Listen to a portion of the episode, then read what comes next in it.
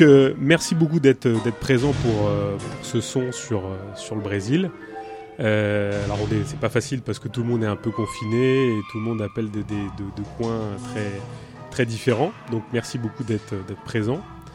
Il y a cette initiative de son sur le Brésil, alors elle n'est pas innocente pour plein de raisons dont je ne vais pas rentrer dans les détails, mais enfin, pour ce qui nous concerne, il est, il est évident que ça nous donne une, une capacité euh, enfin là je parle plus personnellement, de donner un petit peu de, recul par rapport à ce qu'on peut vivre en France. Ça nous permet un peu de nous détacher d'une situation euh, très particulière, d'avoir le nez dans le guidon et de prendre un peu connaissance euh, de ce qui se passe un peu plus loin ou, un peu, ou en l'occurrence au Brésil. Ça nous permet à la fois de relativiser, mais aussi de ramener la situation dans un, dans un contexte plus, plus global parce qu'on a l'impression tous d'être un peu finalement isolés dans nos, dans, nos, dans nos pays, alors que la situation est quand même euh, très interconnectée, voire complètement interconnectée. Donc ce qu'il était intéressant, c'est d'avoir un autre point de vue pour à la fois dans, ce, dans, dans cette situation très générale, euh, grâce à du particulier, finalement nous ramener vers du général. Alors ça peut paraître un peu une dialectique un peu bizarre, mais c'est un peu l'optique. Et je trouvais qu'il était nécessaire alors d'avoir effectivement euh, Rafa qui, qui, fait partie, euh, qui, qui, connaît bien le Brésil, mais aussi João qui connaît très très bien le Brésil. Enfin, tous les deux connaissaient très très bien le Brésil, euh, voire vous y avez vécu de très très très très nombreuses années. Alors João plus de 30 ans, Rafa tu es, tu es toi-même brésilien. donc c'était très très intéressant d'avoir votre retour. Et la première question que j'aurais envie de d'initier, euh, dans, un, dans un son que j'ai envie de structurer, que j'ai eu envie de structurer d'une certaine manière en, en 3-4 points, on va dire, serait celle-ci, en, l'occurrence, quel tableau vous pouvez nous faire euh, à cet instant T de, alors là pas forcément du Covid en particulier, mais euh, de la situation depuis l'arrivée de, Bolsonaro au, gouvernement et, et, des implications que cette, de cette arrivée de cet, de cet individu, de ce personnage, ont eu depuis, alors euh, depuis quelques, maintenant quasiment deux ans. Il se trouve qu'on avait fait un son avec euh, Daniel euh, en octobre 2018 qui nous donnait un petit état des lieux, mais Bolsonaro venait juste d'arriver. Qu'est-ce que vous pouvez nous dire depuis quasiment un an et demi, depuis l'arrivée de Bolsonaro, de la situation à la fois, je dirais, politique, sociale et peut-être même d'une certaine manière des luttes en ce moment au Brésil? Euh, je crois qu'il y a un isolement social et politique de Bolsonaro qui, qui c'est un peu compliqué cette situation, non? Parce que il n'y a pas le soutien du, Sénat et de la Chambre des, des députés.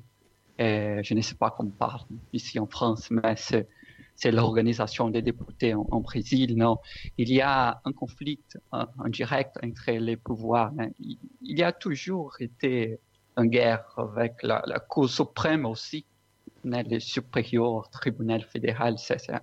C'est autre côté des problèmes, non? Mm-hmm.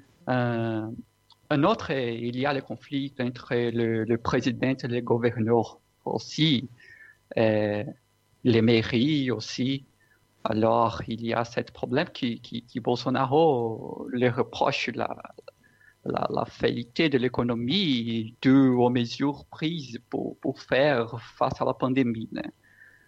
Euh, au milieu de tout cela, son fils, Eduardo Bolsonaro, c'est une autre question aussi, parce que les politiques en Brésil avec Bolsonaro, c'est un problème de famille aussi.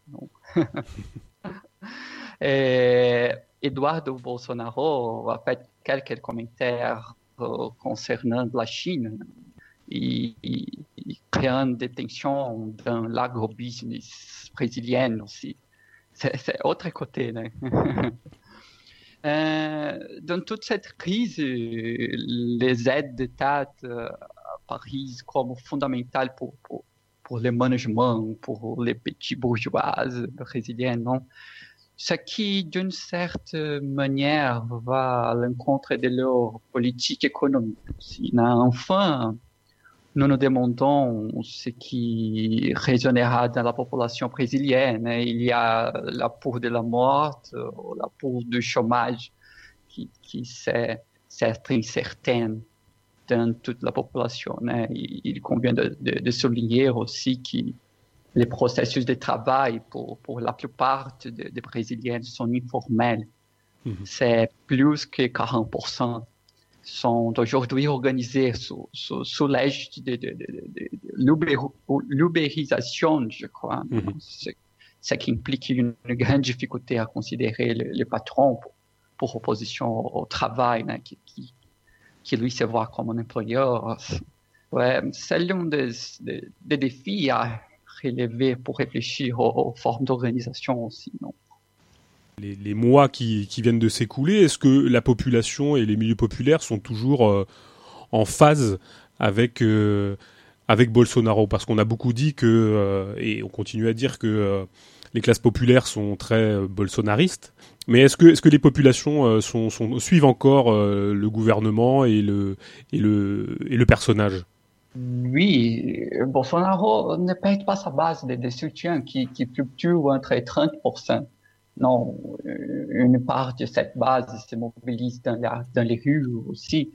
Euh, face à, l'augmentation du nombre de cas, euh, un journaliste lui a demandé et il a répondu oui alors avec les, les, coronavirus, non. Mhm. et alors, je suis le Messie, mais je ne fais pas de miracle. Oui. Parce qu'ils appellent Jair Messias Bolsonaro, non. Alors, c'est un peu compliqué parce que c'est une base de néo-pentecostale, une base qui, qui c'est un peu difficile. Mais il y a cet conflit avec le nombre de, de cas de, coronavirus, qu'il y a une augmentation très très grande au, Brésil. Comment les, classes populaires peuvent continuer finalement à, à suivre encore euh, Bolsonaro malgré tout. Enfin, en proportion euh, relativement. Euh, bon, alors qui est-ce qu'elle est, mais comment se fait-il qu'elle a été à la base de, l'élection et comment se fait-il qu'il continue encore à, suivre Bolsonaro d'une certaine manière? Rafa a parlé des œuvres évangéliques et surtout les néo-pentecostaux. Et ça, c'est fondamental. Le réseau de soutien de Bolsonaro, enfin, celui que vous la mesure où les Français dénaturent toujours les noms étrangers, vous appelez Bolsonaro, qui est ridicule. Mais il ne s'appelle pas Bolsonaro, n'est-ce pas? Il s'appelle Bolsonaro. Bon. Mais alors, de ton Bolsonaro euh, La base Bolsonaro, c'est l'Église et les églises pentecostales, évangéliques, etc. Les pasteurs ont un rôle de chef de clientèle énorme dans les milieux populaires. Les, les villes euh, au Brésil, c'est pas comme les villes en Europe, euh, qui sont socialement euh, mélangées. Il n'y a pas eu au Brésil de baron Haussmann pour mélanger les classes dans l'urbanisme. Dans et les, séparés verticalement, n'est-ce pas, les chambres de bonne et les grands appartements. Ils sont séparés par région. Tu as les favelas au Brésil, tu as les quebradas à São Paulo, etc. Donc il y a des, des, milieux sous-urbains qui sont vraiment des condominiums. Des condominiums populaires. Aux mains de qui? Aux mains du trafic, un aux mains des milices, deux, et aux mains des pasteurs, trois, qui parfois ça se superpose. Ils sont eux qui contrôlent. Ça n'a pas, ça n'a, ça n'a rien à voir avec ce qui, se passe en Europe. C'est un autre mécanisme de pouvoir. Et il faut y introduire une autre chose. Tu as par exemple les États-Unis, c'est un grand pays fédéral, tel le Brésil, un grand pays fédéral. Le Brésil a 210 millions d'habitants, les États-Unis ont 400 et quelques millions. Bon, donc c'est des grands pays fédéraux. Mais aux, États-Unis, il y a euh,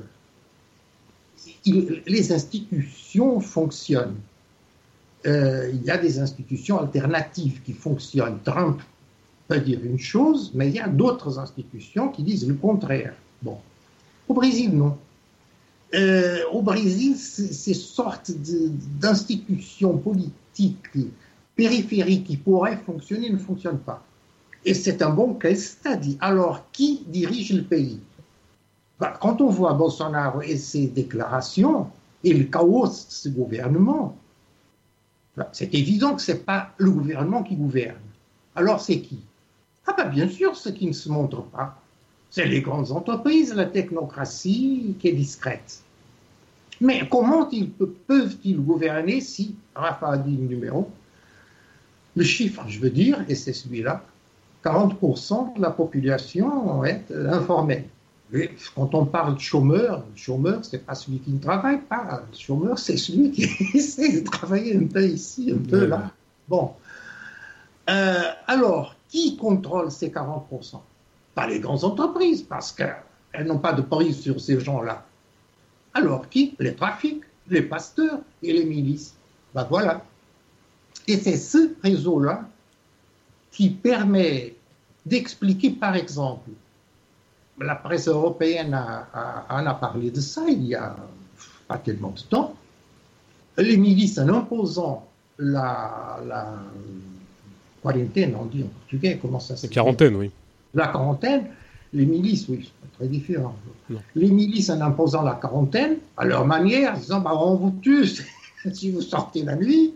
Bon, pardon, pas la milice, excuse-moi, précisément le contraire, le trafic en imposant la, quarantaine, et les ministres en disant nous, on veut que le commerce soit ouvert, que les, petits marchands soient ouverts.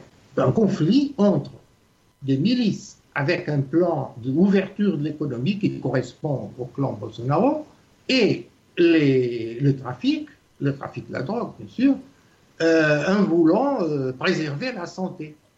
Bon, c'est bizarre, n'est-ce pas? Bon, mais c'est comme ça. De toute façon, il faut que les gens ne meurent pas de Covid pour, pouvoir consommer de la drogue, mais aussi pour pouvoir acheter des choux chez, les marchands. Alors. Bon. Alors, c'est plutôt à ce niveau-là qu'il faut, à mon avis, euh, penser la, question. Euh, est-ce que j'ai l'opinion là-dessus? Non, j'en ai pas. La situation est extrêmement confuse et l'équilibre est extrêmement précaire.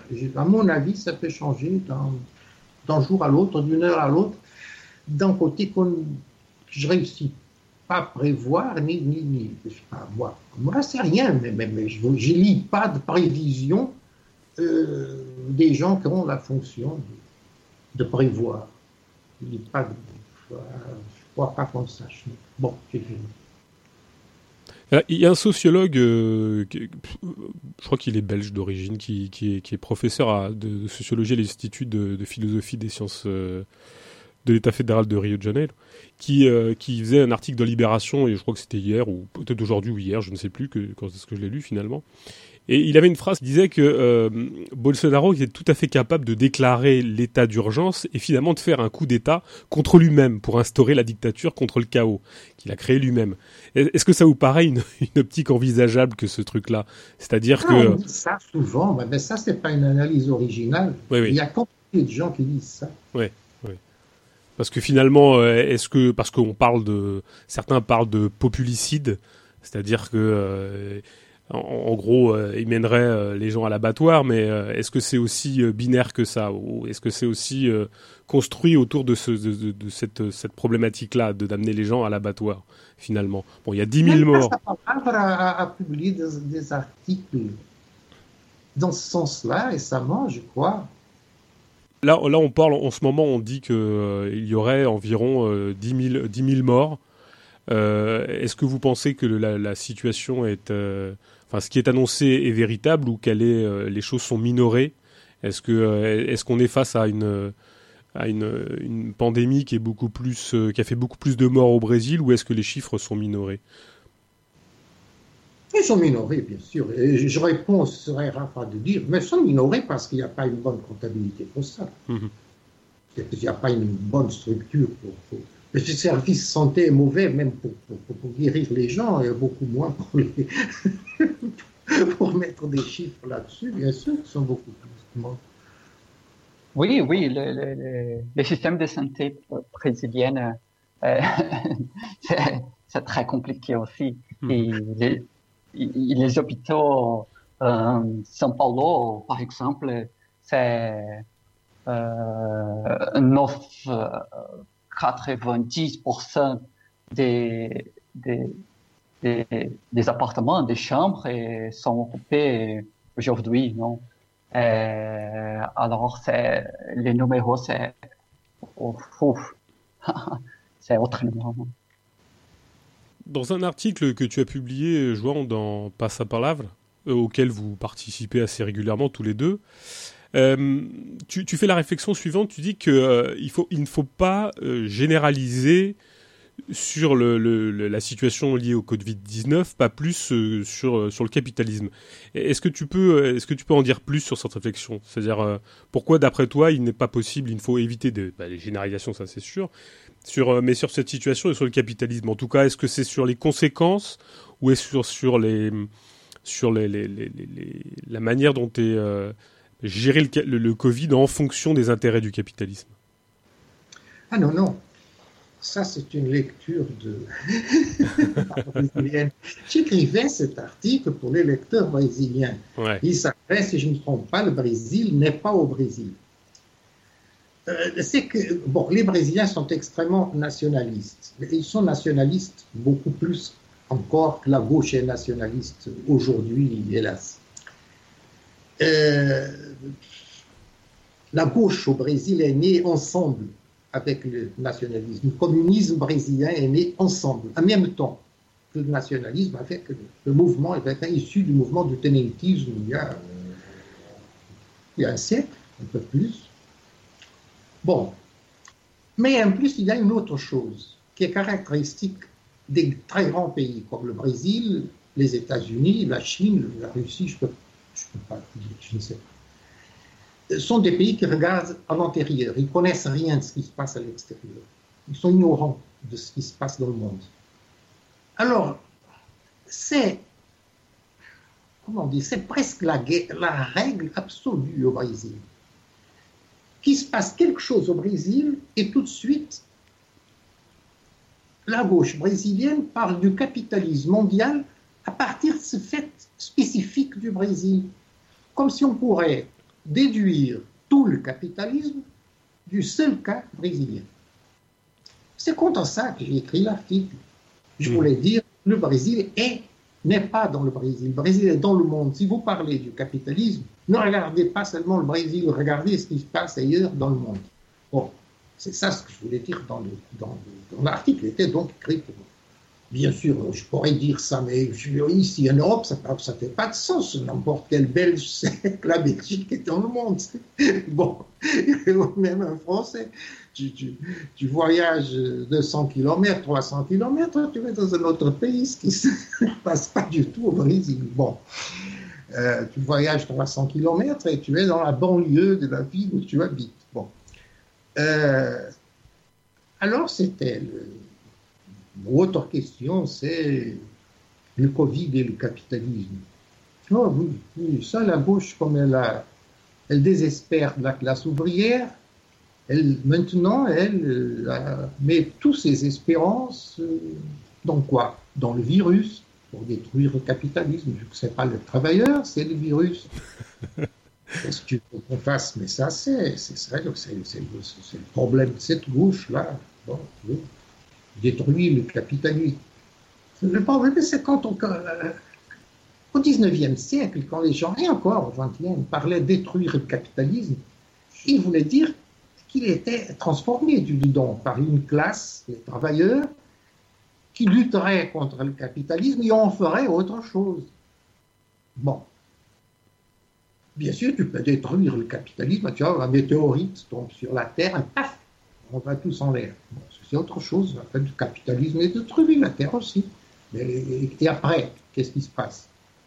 Mais, mais, est-ce qu'il n'y a pas deux tendances à... Alors je ne sais pas comment ça se passe au Brésil, mais on, a l'impression quand même qu'il y, y a, deux tendances. Il y a des gens qui viennent minorer euh, l'impact du virus sur les populations et sur son caractère euh, meurtrier et puis euh, d'autres qui viennent, je dirais presque en faire comme une, forme de mensonge d'État où on nous cacherait euh, sa possible virulence. Est-ce que ces deux situations se, se renvoient pas l'une à l'autre dans, une certaine manière quand elles s'orientaient vers des, problématiques, je dirais, politiques? On a quand même l'impression que le Covid prend en charge, comme tu disais, toute une incapacité à, acter politiquement ce qui serait euh, nécessaire de faire, c'est-à-dire lutter véritablement contre les patrons et euh, éventuellement mettre en place des, des, problématiques euh, autonomes, anti-hiérarchiques. Et, là, on a l'impression que le Covid prend la place de nos, de, nos, de nos impossibilités à acter des véritables luttes. Mais est-ce que finalement les, ces deux tendances, soit à la minoration, soit à, la peur effrayante euh, qui nous est proposée, euh, on a l'impression qu'il n'y a pas du tout de sortie ou de, ou de salut possible. Alors moi j'ai vu que sur sa palavre, on donnait quand même des possibilités de, de lutte.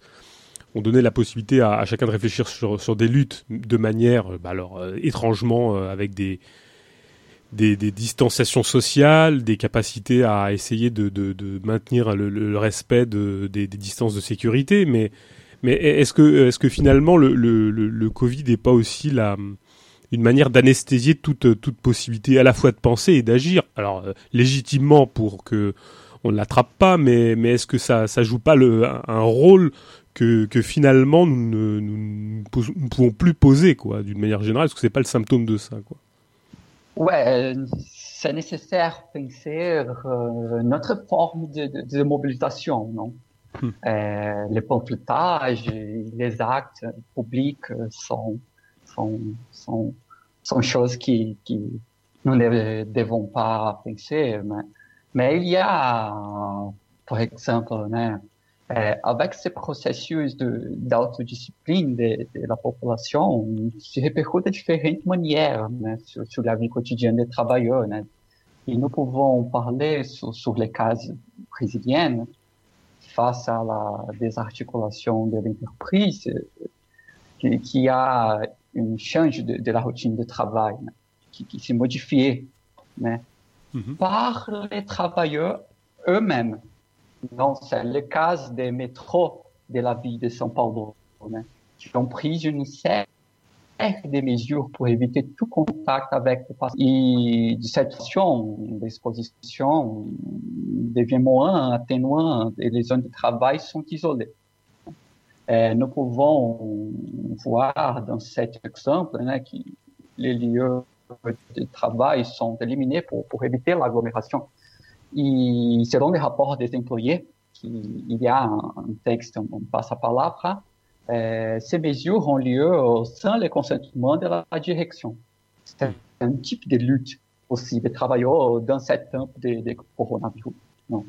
Euh, ce type de précaution des travailleurs favorise une pratique collective mm-hmm. non, avec le processus d'autodiscipline. C'est très, très, très important pour nous penser notre façon d'agir aujourd'hui.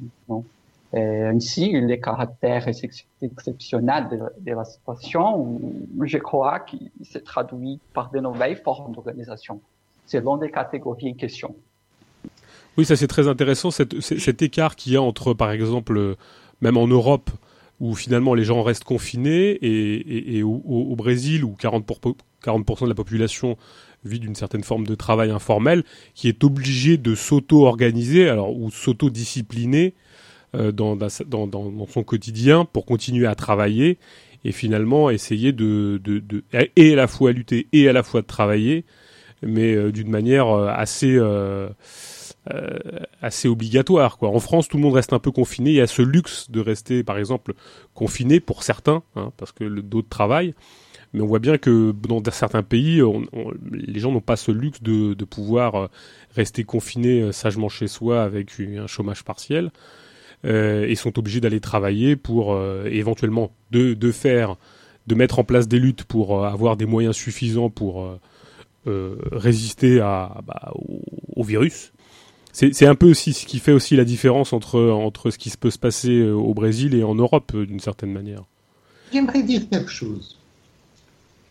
tout d'abord, quand tu dis il y a ceux qui restent confinés, il y a ceux qui travaillent, excuse-moi, mais les gens qui restent confinés travaillent aussi. Oui, c'est vrai, pour certains, oui. Bah non, c'est vrai. Oui, c'est vrai, c'est vrai, Et parfois, travaillent davantage. C'est vrai. Ah bah oui, remarque, les professeurs, par exemple, sont en train de se plaindre parce qu'ils ont beaucoup plus de travail euh, en instruisant à, à, distance qu'à l'école. Ah, ça, Je les crois bien parce qu'ils travaillent, ils ne font rien à l'école. Alors, euh, là, les parents surveillent qu'est-ce qu'ils font et maintenant ils sont, ça, ça c'est au Portugal. Ils disent ah mais nous sommes excédés, les parents nous, nous, surveillent. Bah, bien sûr, quand c'est à l'école, les, les, gars, les gamins ne veulent pas étudier, les profs ne veulent pas enseigner, alors personne ne fait rien. Bon, j'exagère, bien sûr, la démagogie de droite. Bon, d'accord. Mais donc, il n'y a pas une différence en disant il y a ceux qui travaillent et ceux qui restent chez, chez eux. Non, vous voyez ça. Il y a ceux qui travaillent chez eux, il y a ceux qui, euh, qui doivent aller dans le, dans, le, dans le boulot physiquement. Et de toute façon, c'était une tendance déjà qui existait. Mmh. La, la, la, Covid n'a fait qu'accélérer cette tendance. Mais remarque, tu sors dans la rue et qu'est-ce que tu vois? Tu vois tout le monde en train de marcher dans la rue presque soignant les uns sur les autres. Pas maintenant, parce que maintenant, les gens, tout au moins, je parle du Portugal, où les gens respectent euh, assez les, distances sociales, etc. Mais tout le temps, qu'est-ce qu'ils font? Les réseaux sociaux, là, dans leur euh, petit téléphone de poche, comment vous appelez ça, leur mobilet. Cellulaire appelle le brésilien et télémobile appelle nous les Portugais. Tout le monde est branché sur ça. Les gens n'ont plus, depuis longtemps, des contacts euh, physiques, non des contacts que par Facebook, par WhatsApp, par ça et par ça et par ça.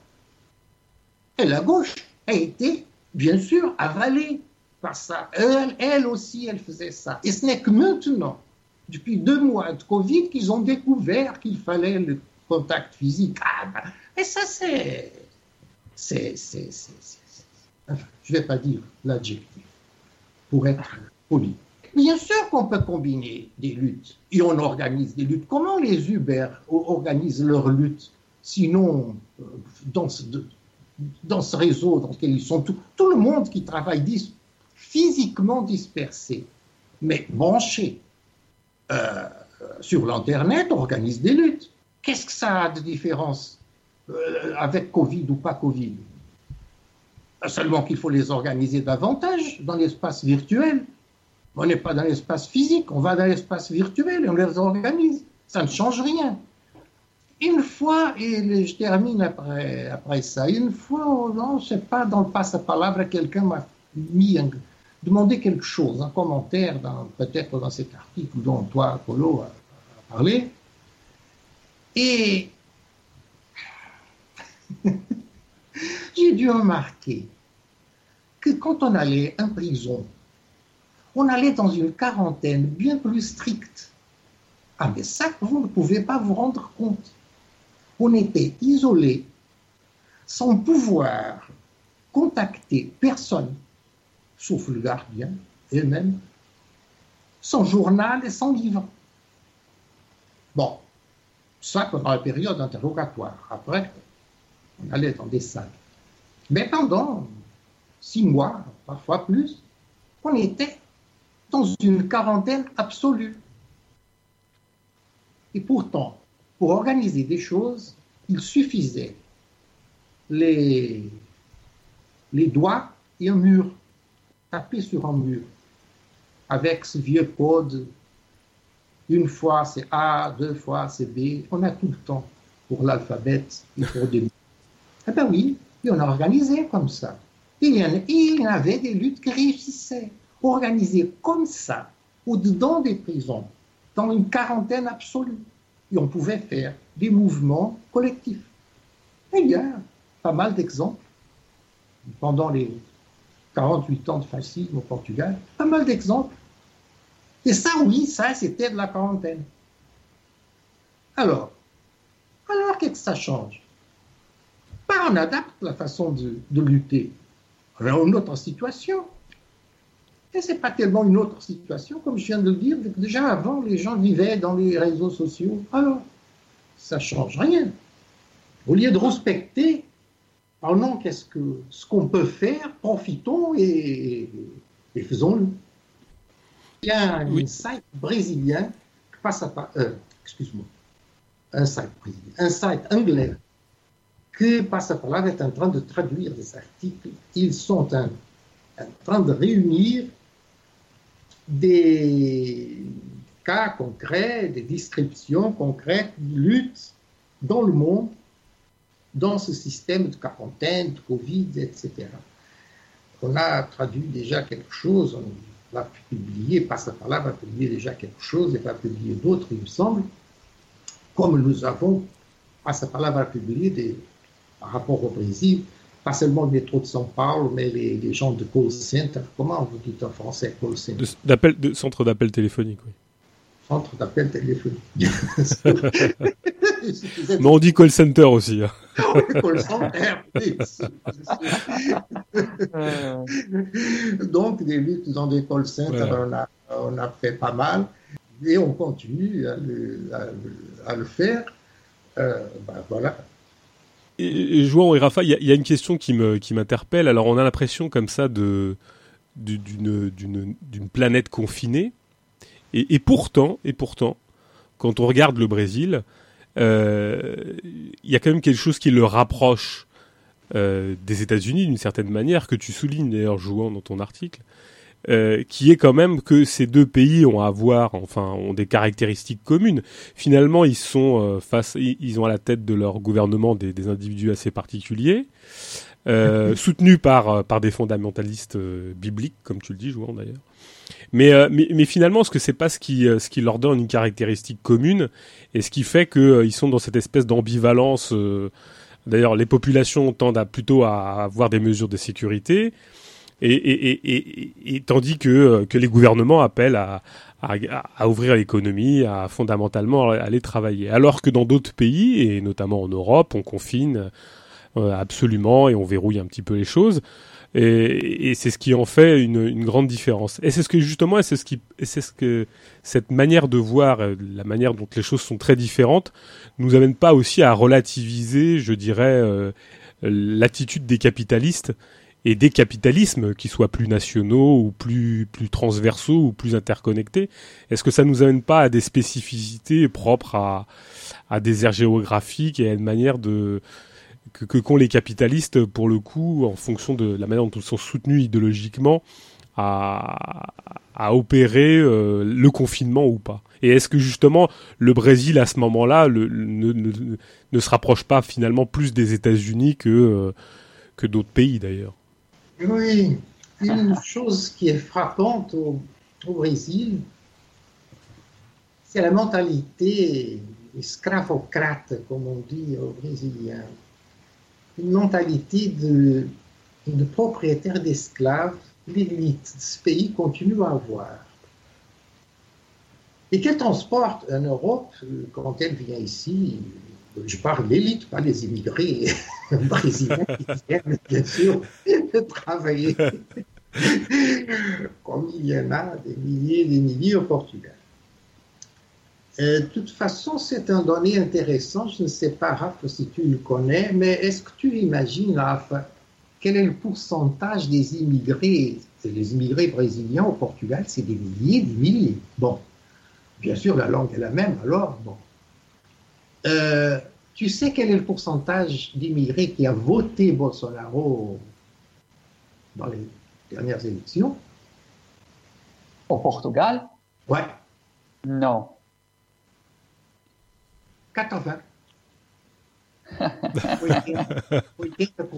80% de gens vivant dans un pays euh, où, les, où, le gouvernement était depuis des années fin de gauche, Parti socialiste appuyé au Parlement par les deux partis d'extrême gauche, au moins l'extrême gauche du Parlement, vivant dans une société de l'Union européenne, etc., etc., ont voté Bolsonaro. 80%. Bon, alors cette mentalité de marchand d'esclaves, mentalité élitiste désuète, complètement dépassée. Elle n'existe pas dans. Elle existe peut-être au sud des, États-Unis, ça je sais rien, je n'ai pas vécu au sud. Mais euh, en Europe, tu n'as plus ça. Et oui, ça, je crois que c'est une réponse affirmative pour la question Pologne. Euh, ça permet d'expliquer pas mal de, réactions capitalistes brésiliennes. Euh, ah, ben, on ouvre l'économie et les pauvres qui se fassent foutre, euh, ben, s'ils meurent, ils meurent. Quoi. Il y en a d'autres pour les substituer. Pas un peu de.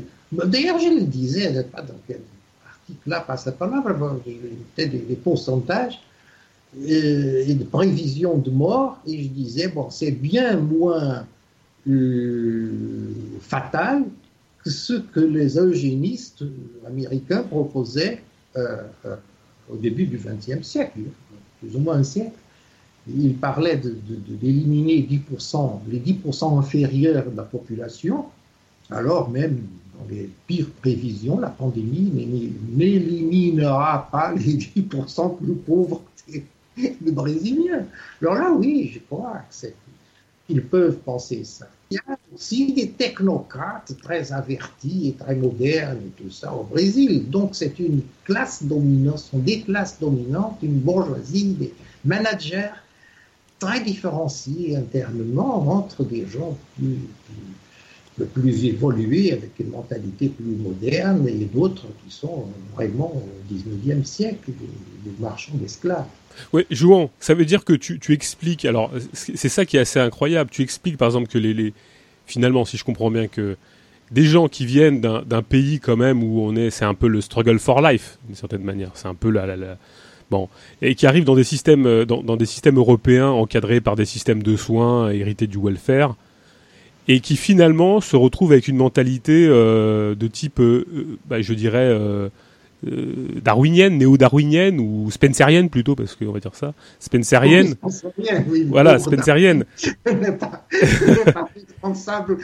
voilà, mais la célèbre phrase qu'on lui attribue, Voilà, mais comment c'est comme ça que l'attitude c'est parce que quasi eugéniste hein, parce que effectivement c'est l'eugénisme des pauvres enfin ou la, la, la liquidation des pauvres. Tu l'expliques uniquement par cette mentalité et, et, et finalement euh, il y a aussi une manière de, de, de, de de travailler aussi qui explique c'est un peu la loi du plus fort la loi de la démerde la loi du, de la survie d'une certaine manière. Est-ce que est-ce que ça dépeint pas aussi sur une manière de se comporter? Et pourtant des gens qui arrivent dans des dans, en Europe où on est face à des systèmes de santé qui vont qui, qui, qui valent ce qu'ils valent mais qui ne sont pas à l'image de ce qui pourrait être au Brésil par exemple.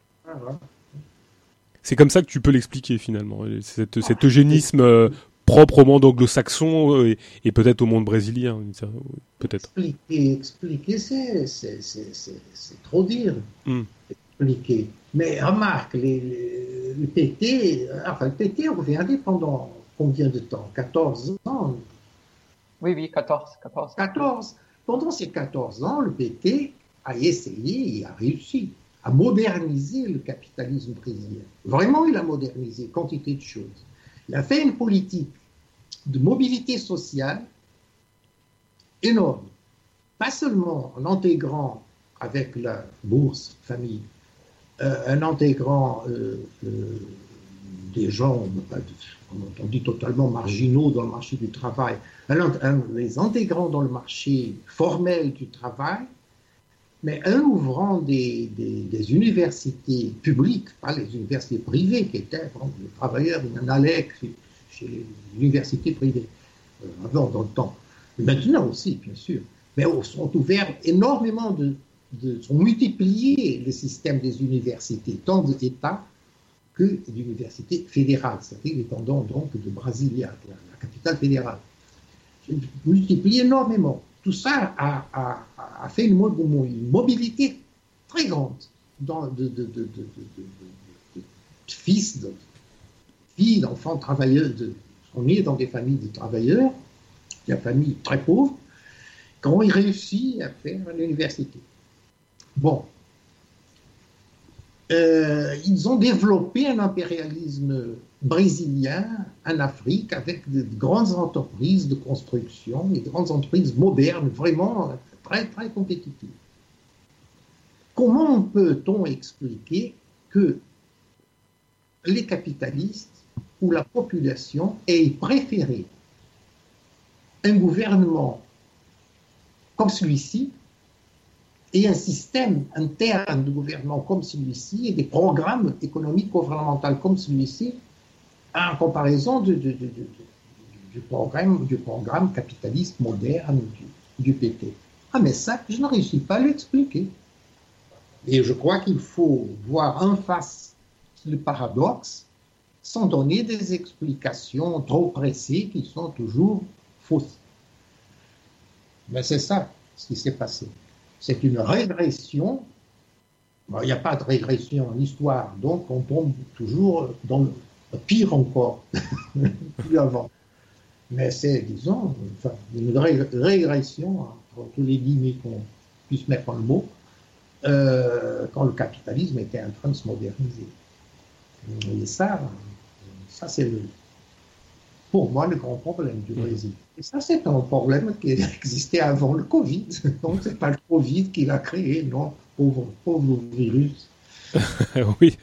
Bah, il y a le point de comparaison que tu prends, et après je donnerai la parole à Rafa. Tu prends un point, de comparaison qui est la grippe espagnole, par exemple, euh, dont on n'entend plus parler ou très peu ou marginalement, enfin, dans les livres d'histoire. Euh, alors je dis pas que le Covid euh, sera chassé de nos livres d'histoire parce que apparemment ce, confinement généralisé planétaire en quelque sorte historique. Alors j'espère qu'il fera bien moins de morts que que la grippe espagnole. Mais, euh, mais, mais est-ce que est-ce qu'on n'est pas face euh, Alors après, c'est moi qui, euh, d'une certaine manière, pas envie de tracer des plans sur la comète, mais est-ce que c'est pas simplement un moment qui donne la possibilité à une accélération de, la recomposition du capitalisme, sans, sans plus, d'une certaine manière, ça va lui permettre de s'accélérer ou de, de se recomposer d'une autre manière. Est-ce que c'est pas c'est pas simplement cette opportunité que saisit, euh, certains, saisissent certains capitalistes ou, pas d'ailleurs, ou composent d'ailleurs avec euh, ce qui se passe. comment est-ce que tu vois cette, euh, cette manière de, de, de, dont les capitalistes se saisissent du Covid en fonction de, de leur de, du, où ils se situent dans des hémisphères? Et plus oh. particulièrement au Brésil peut-être aussi. Moi, comment, bah, bah, alors je vais te répondre comment je vois même, et c'est l'objectif des capitalistes, c'est ce, se saisir. Je lis l'économiste, n'est-ce pas Bon. Euh, J'évite lire des, trucs, des, analyses économiques du gauchiste là actuelles, parce que quand même, j'ai pas très, très, pas, pas, tellement de temps de vie pour, le perdre, les perdre ces années qui me restent en lisant des, des, livres. Euh, et quel est le, le grand maître le seul grand problème que les articles économistes posent, comment peut-on profiter de cette situation pour résoudre les problèmes qui existent, les dépasser et aller en avant? Ben Voilà. Et ça, c'est ce qui est sous-jacent à toutes les analyses économiques qu'ils font. Le capitalisme est fait pour ça, c'est pour, il est fait pour résoudre des problèmes économiques, pour les dépasser et pour profiter ils disent jamais ah ça c'est une situation catastrophique. Non, ils disent ça c'est une situation très difficile. Comment peut-on profiter de cette situation? Voilà. C'est ça. Ils ne pensent pas que c'est ah la lutte classe va être détruite, les travailleurs vont être. Mais non, ils s'en foutent de ça. C'est pas ça leur problème. Ils, se préoccupent d'autre chose. Comment peut-on prendre comment peut-on prendre ce qu'on a maintenant et nous restructurer de façon à répondre à, à, cette question? Hmm. Il reproduit cette analyse pour tous les groupes. Comment les, Américains sont en train de faire, comment l'Union européenne, comment les Chinois, bon, ainsi de suite. oui, ce processus de, de centralisation de, de capital dans les sociétés transnationales, nous pouvons regarder la situation de Georges Soros dans les lieu qui, lors du Conseil européen, je crois qu'il 23 avril, euh, il a présenté sa solution pour combattre le virus et reconstruire l'économie. selon Georges Soros, il a proposé un grand prêt aux États sans date de remboursement. C'est comme un perpetual bonus. Non. Cette proposition semble plaire au gouvernement de droite et de gauche aussi, mais puisque le gouvernement espagnol de Pedro Sanchez a même suggéré la, somme d'un milliard d'euros. Cette articulation, je crois, entre l'État large et l'État restreint des entreprises euh, pour servir à remettre les questions de la prédominance de l'un ou de l'autre. Et, il y a aussi une classe ouvrière qui, qui, qui veut vivre contre une moyenne, une petite entreprise qui veut produire en plein milieu d'une pandémie. Le sauvetage financier s'accompagne également d'un contrôle des travailleurs. Et, nous pouvons regarder avec euh, ces actions de, de Georges Soros et, et de Perpetual Bonus aussi qu'il y a une articulation entre les États et les entreprises. Est-ce que vous avez écho au Brésil ou, ou même ailleurs peut-être d'ailleurs, mais bon, effectivement pour le Brésil, ce qui nous concerne, d'initiatives euh, qui seraient, je dirais, euh, qui iraient dans le sens de formes d'autogestion de lutte ou de ou d'une manière de s'autodiscipliner dans la manière de gérer ce, ces événements. Est-ce que est-ce que c'est propice ou est-ce que c'est propice à une réflexion sur euh, sur euh, ce que certains appellent le monde d'après? Mais est-ce que vous avez pratiquement eu connaissance de, de, de, mouvements ou de choses ou de de luttes qui iraient dans un sens où forcément les acteurs géreraient eux-mêmes euh, la, manière de de, de, de, se protéger, de éventuellement d'agir autrement, parce que on se dit toujours, alors après c'est toujours dans une perspective qu'on a l'impression qui, qui, s'affirme un petit peu apocalyptique. Donc, euh, quand on est dans un moment un peu apocalyptique, on a l'impression que tout est possible. Et alors, donc, est-ce que pour, pour dans, dans, ces moments-là, est-ce qu'on a, est-ce que vous avez vu des, des, des, des, formes de lutte ou des formes autogérées de, de lutte euh? Oui, il y a les cas de, des entreprises de call center, des centres d'appel. Oui, oui, bien sûr euh, qui il travaille de 6 à 8 heures par jour dans un environnement fermé mhm. avec l'air conditionné et de nombreuses personnes à proximité. Donc, la, la, plupart de ces travailleurs dépendent des transports publics aussi, que les transports publics en Brésil, c'est chaotique. c'est quelque chose. Il faut ah, dans les transports publics. Ouais, euh, il y a en plus de, de, la peur constante qui frappe les travailleurs. Il y a les, harcèlements de patrons aussi qui s'accentuent à cette époque, je crois. Mais il, y a un processus d'auto-organisation, des luttes qui, qui, c'est difficile en, en temps sans pandémie euh, avec la, pandémie, le coronavirus, c'est un, peu difficile pour, nous. Mais il y a cette case aussi, non?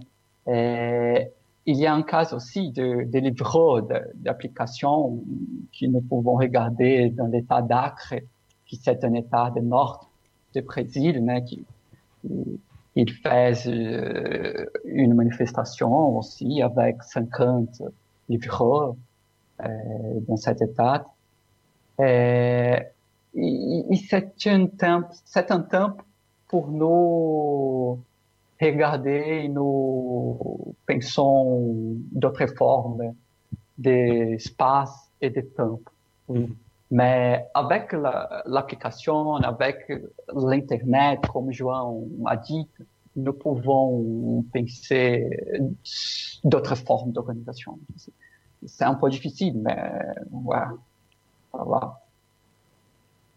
Oui, alors et, pourtant, avec euh, Joan disait tout à l'heure parler de la d'une manière des nouvelles technologies. Alors, euh, ce qui est très étonnant, c'est d'entendre ce discours sur euh, sur le contrôle, la militarisation, et qui qui qui, qui, qui apparemment a l'air de prendre forme d'une certaine manière au sein de la gauche, l'extrême gauche, enfin voilà, sur euh, et sur cette méfiance des technologies. Et pour autant, euh, je crois que c'est Jean qui le disait de mémoire, euh, la, le contrôle, l'autocontrôle et l'autoflicage, voire même ce que moi j'appelle la manière d'avoir de, renseigné au préalable toutes les informations, les informations qui étaient indispensables à ce contrôle, ont déjà été fournis par, par les par les acteurs de, de, ce monde nouvellement technologisé.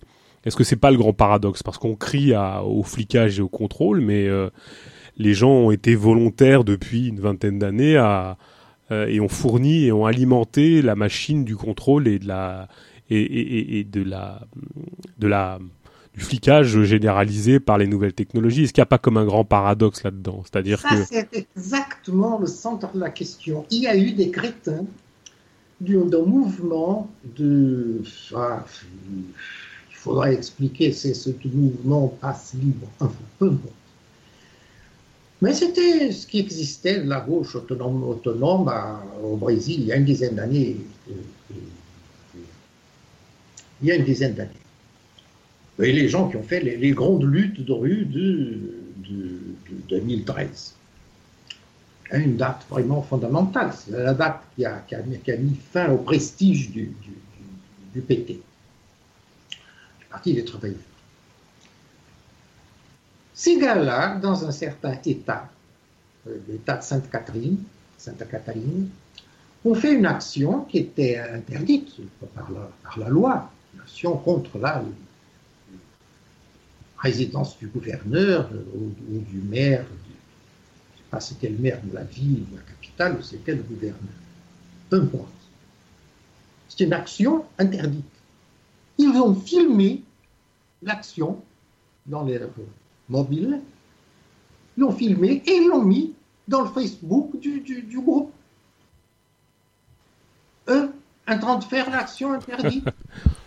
Bon, ça, bien sûr, c'est le cas le plus ridicule. Mais ça, bon, ça, ça a des, proportions grotesques. C'était ces groupes-là qui ont été les premiers à fournir volontairement des informations. Et maintenant, ils, viennent. On a les Black Blocs.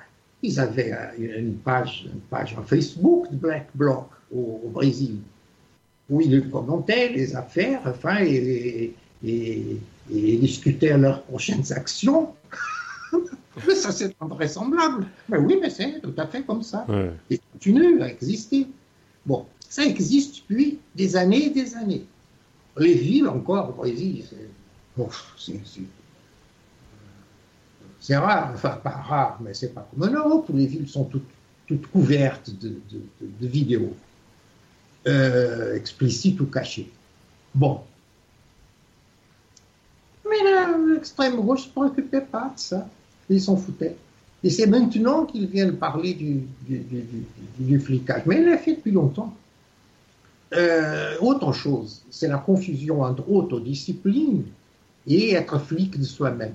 Ah, mais cette confusion est très, très intéressante et montre euh, précisément la difficulté de autodiscipline. Si on n'a pas d'autodiscipline, on n'a pas d'organisation, on n'a pas d'organisation, on est condamné à être discipliné par les flics. C'est ça la question. Il n'y a que deux alternatives. Ou tu te autodisciplines, toi et les autres, pour faire un combat autonome contre le capitalisme, ou alors tu es discipliné par l'entreprise. Voilà. J'ai envie de te poser une question euh, idiote, euh, João, mais tu vas comprendre le sens de ma question. Euh, enfin, c'est une boutade. mais comment tu penses qu'on pourrait gérer une pandémie en société anarchiste? Ah, oh, mais c'est... la question est idiote? Ça commence société anarchiste prépare pandémie. Ah bah oui, non, mais bien sûr. Un équilibre avec la nature et les uns avec les autres et avec les virus, parce que les virus aussi ils font partie de la nature. Alors, il faut nous aimer les uns les autres, avoir une société stable et, sans, conflit. Euh, ah ben, comment on gérer? Comment gérer ça et comment gérer ça et les, diarrhées? Est-ce que vraiment les diarrhées peuvent exister dans une société anarchiste, ah ben même une société post-capitaliste en général, où les diarrhées seront supprimées? Et les constipations aussi.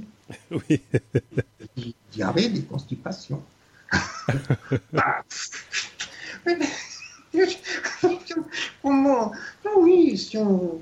quand j'ai vu ce, débat-là, la première fois que j'ai vu ce débat-là, c'était un truc français, bien sûr. Je lisais le réseau internetique là, libertaire. français, je suis souvenu j'ai dit, enfin, c'est à cause de choses comme ça que Marx et Engels ont commencé à parler de socialisme scientifique. C'était contre ça qu'ils appelaient le mot socialisme scientifique aujourd'hui et c'est mal compris. C'était ne pas faire des rêves comme ça en l'air. Faisons là d'abord la société anarchiste, après on verra bien comment gérera les pandémies.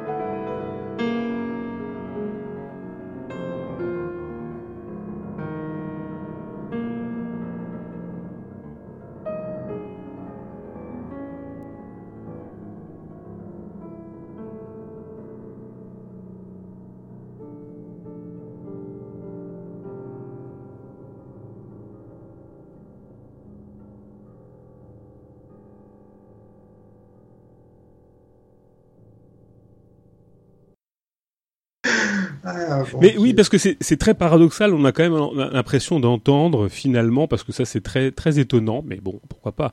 Alors c'est vrai que le, jour, il y a pas longtemps, je lisais encore un bouquin sur les routes de la soie où et euh, on a l'impression que le, les, les, virus ou les maladies sont apparus que l'expansion du capitalisme. Alors euh, c'est très, alors pourquoi pas, hein, que ce soit un moment d'accélération, de transmission et la route euh, du commerce soit le, porteur de tout ça, c'est évident. Mais on a l'impression qu'au néolithique euh, ou que euh, pendant les moments de sédentarisation, il n'y avait, pas de, a capitalisme au sens où on le connaît.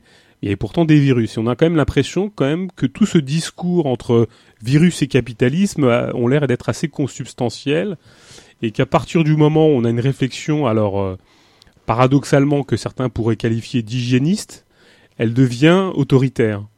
Euh, et, et, le grand paradoxe également, je, trouve, c'est qu'on en vient au prétexte de, de, minimiser euh, la, le, le, Covid à, à, finalement à arriver à une forme de pas d'hygiénisme pour le coup, mais d'eugénisme de, de, toute une partie de la population qui seraient les plus âgés par exemple, ou les plus faibles, ou les plus gros. Alors effectivement que ce que, que le mode de vie euh, du capitalisme influe et, et, fasse de certains des gens plus faibles ou plus, plus attaquables par un virus, c'est sûr, mais ça, devrait, ça deviendrait presque, ça devient maintenant de l'hygiénisme que de dire que ces gens-là, finalement, euh, seraient, euh, ne seraient pas, ce serait pas grave tant qu'ils rentreraient dans des formes de statistiques relativement correctes dans la venue de ce, de ce virus, tout irait correctement tant que ça dépasserait pas euh, tu vois, les, statistiques, euh, je dirais, annuelles de la mort de la grippe, quoi.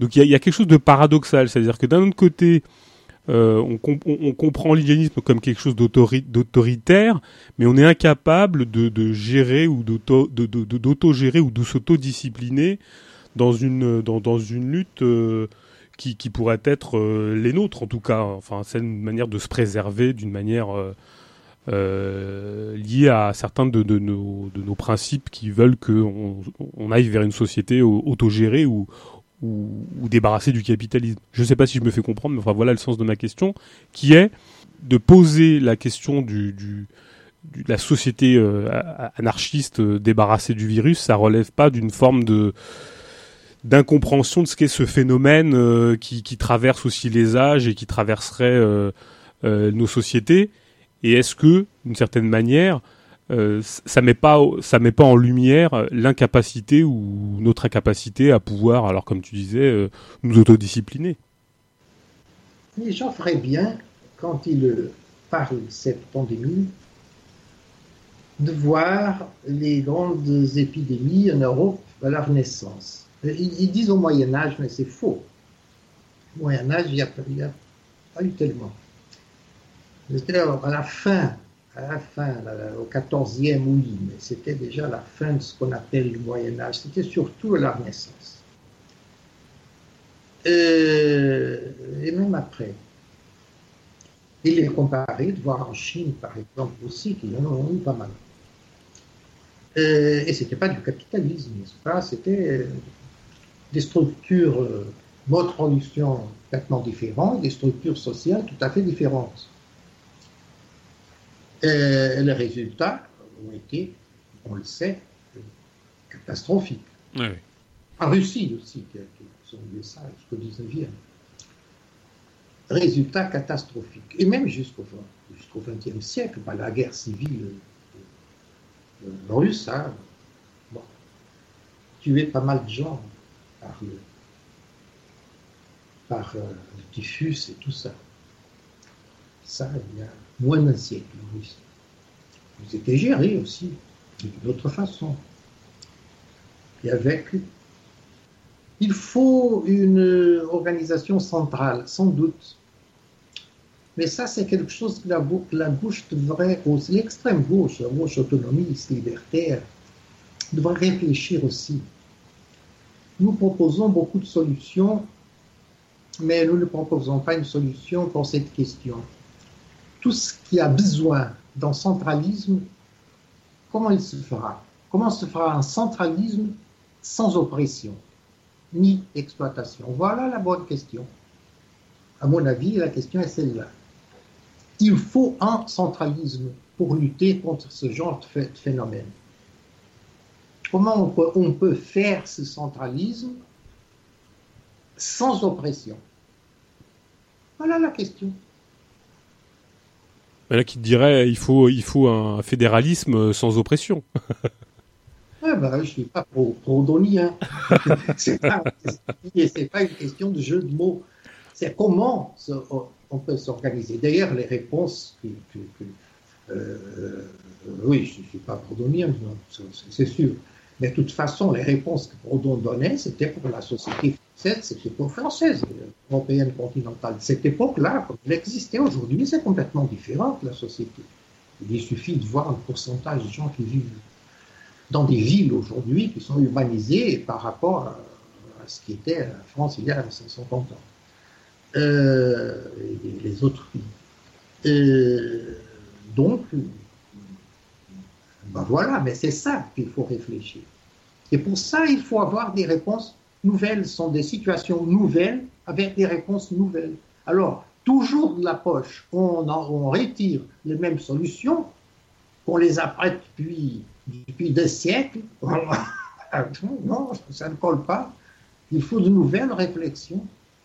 Ouais, mais est-ce que justement euh, ce type de question euh, d'un virus géré dans une société libertaire, bon, de toute façon, elle, va aboutir malheureusement dans une poubelle, dans une poubelle, parce que finalement, c'est l'État qui gagne en ce moment. C'est l'État qui gagne, c'est la manière dont il communique, qui alors même si c'est défectueux, même si ça vaut rien, qui gagne puisque c'est les gens sont dessaisis de toute capacité d'intervention, de toute capacité d'autodiscipline euh, ou d'autogestion.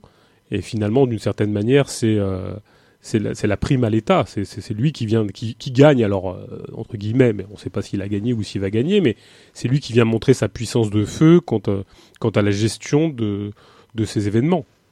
Même si on voit, euh, enfin là je parle pour la France, peut-être que c'est le cas aussi dans d'autres pays, mais même si on voit quand même que beaucoup de gens bricolent par rapport à, euh, l'incapacité de l'État à, avoir pu euh, anticiper ce qui s'est passé. Et là, les gens ont bricolé dans leur coin, ont essayé quand même, en fonction des situations, de, créer des réseaux, de d'essayer de, faire d'avoir des, moments d'entraide et d'échange de fabrication de masques, par exemple, euh, de toutes les petites mains et ont réussi à essayer de bricoler quelque chose ou des médecins euh, isolés dans leur coin, créer des structures pour recevoir les gens en dehors des initiatives étatiques qui étaient euh, assez retardataires. On voit quand même que même si l'État, en dernière instance, a, sa, sa, son message qui est délivré sur les ondes 24 heures sur 24, on voit quand même que la plupart des gens ont réussi d'une certaine manière à essayer de bricoler des choses. Voilà, et ces gens qui, ont réussi à bricoler des choses, réponds-moi. Est-ce que c'était des groupes euh, gauchistes déjà formés? Pas du tout. Est-ce que c'était des syndicats? Pas du tout. Pas du tout. Voilà, voilà. Bien sûr que non. Voilà, mais il y a une centaine d'années, les syndicats en France faisaient ça. Oui, bien sûr. Alors il y a eu des initiatives en France de, de, de, fameuses, pas brigades, je crois qu'ils appellent ça des brigades, je ne sais plus comment, enfin bref, euh, qui, qui, ont mené quelques actions, alors euh, de groupes euh, de, gauchistes, antifascistes, qui ont essayé de faire des choses, qui, bon, bien évidemment, ont eu des bâtons dans les roues compte tenu des, du confinement et des amendes diverses et variées, mais on a quand même vu beaucoup d'entreprises d'entraide et de solidarité dans les banlieues françaises où des gens allaient distribuer de la nourriture, des masques, essayer de créer des groupes d'entraide, mais bien sûr, alors soit, du milieu associatif, soit des gens euh, qui essaient de s'auto-organiser parce que la nécessité impose cette euh, cette manière de s'entraider, mais bien évidemment en dehors de tous les groupes politiques euh, et de leurs beaux discours, bien sûr. Ça, c'est évident. Est-ce qu'au Brésil, est-ce que tu connais des cas où, les syndicats, la CUT par exemple, aient fait des, actions comme ça, des actions de, de, de, d'aide, d'entraide? Non, non, non. Voilà, moi non plus. Voilà. Continuons. C'est différent, les rapports, non Avec la base et la structure euh, de, de, de, la collectivité. Euh...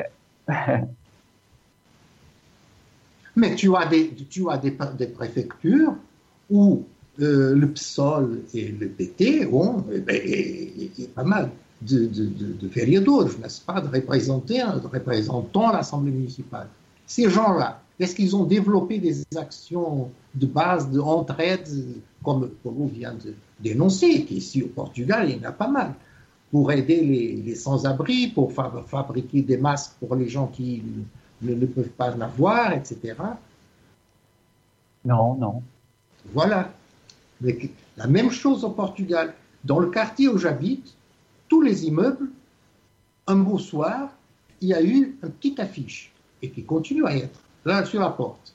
S'il y a des vieillards qui ne réussissent pas à avoir de l'aide, etc., téléphonez à ces deux numéros et on organisera, parce que des vieillards qui doivent être confinés et qui ne peuvent pas donc aller acheter des, supermarchés. Mais c'était une initiative individuelle. Ce pas les syndicats, ce n'est pas, les partis de gauche qui ont fait ça. C'est des gens individuellement. Et ça dit beaucoup sur la, situation de la gauche. Alors, il y a une question que je me pose, c'est euh, quelles sont les, mesures qu'a pris par exemple le, gouvernement brésilien euh, par rapport à la par rapport à l'économie? Parce que en France, bien évidemment, euh, une grosse partie, plus de la, enfin, la quasi-totalité de la France a été mise sous perfusion financière. Est-ce qu'il y a des mesures en particulier qui ont été prises au Brésil pour pour l'économie, pour la soutenir et, notamment, on, on, pense à ce que certains euh, appellent la monnaie hélicoptère, enfin, tout, ce qui concerne euh, le fait de balancer un peu d'argent un peu partout pour, euh, pour sauver l'économie. Est-ce que, est -ce que des mesures de ce type-là ont, été ont été annoncées au Brésil? Oui, il y a une compensation financière pour les travailleurs, mais c'est, il y a beaucoup de problèmes aussi parce que d'une part, les petits et moyens entrepreneurs à la recherche d'une idée fiscale, non? Et d'autre part, les travailleurs avec les factures à payer. Euh, dans les cas de travailleurs, le gouvernement a sanctionné une subvention de 600 reais c'est pas, non. Euh, pour les travailleurs autonomes, les mhm. travailleurs du secteur informel, les chômeurs, les micro-impreneurs individuels, je ne mhm. sais pas comment parler ici. Si, c'est euh, ça. Euh, les files d'attente pour, pour recevoir cette idée sont énormes, non? avec de nombreuses cases de confusion. D'autres termes, euh, le gouvernement promeut précisément ce qu'il faut éviter, à savoir les agglomérations. En raison des problèmes techniques aussi, ou même des choix d'urgence du gouvernement, des millions de personnes ne recevront pas cette idée. Alors, la structure de, de, de la subvention et de l'aide du gouvernement, c'est quelque chose comme ça. Hmm.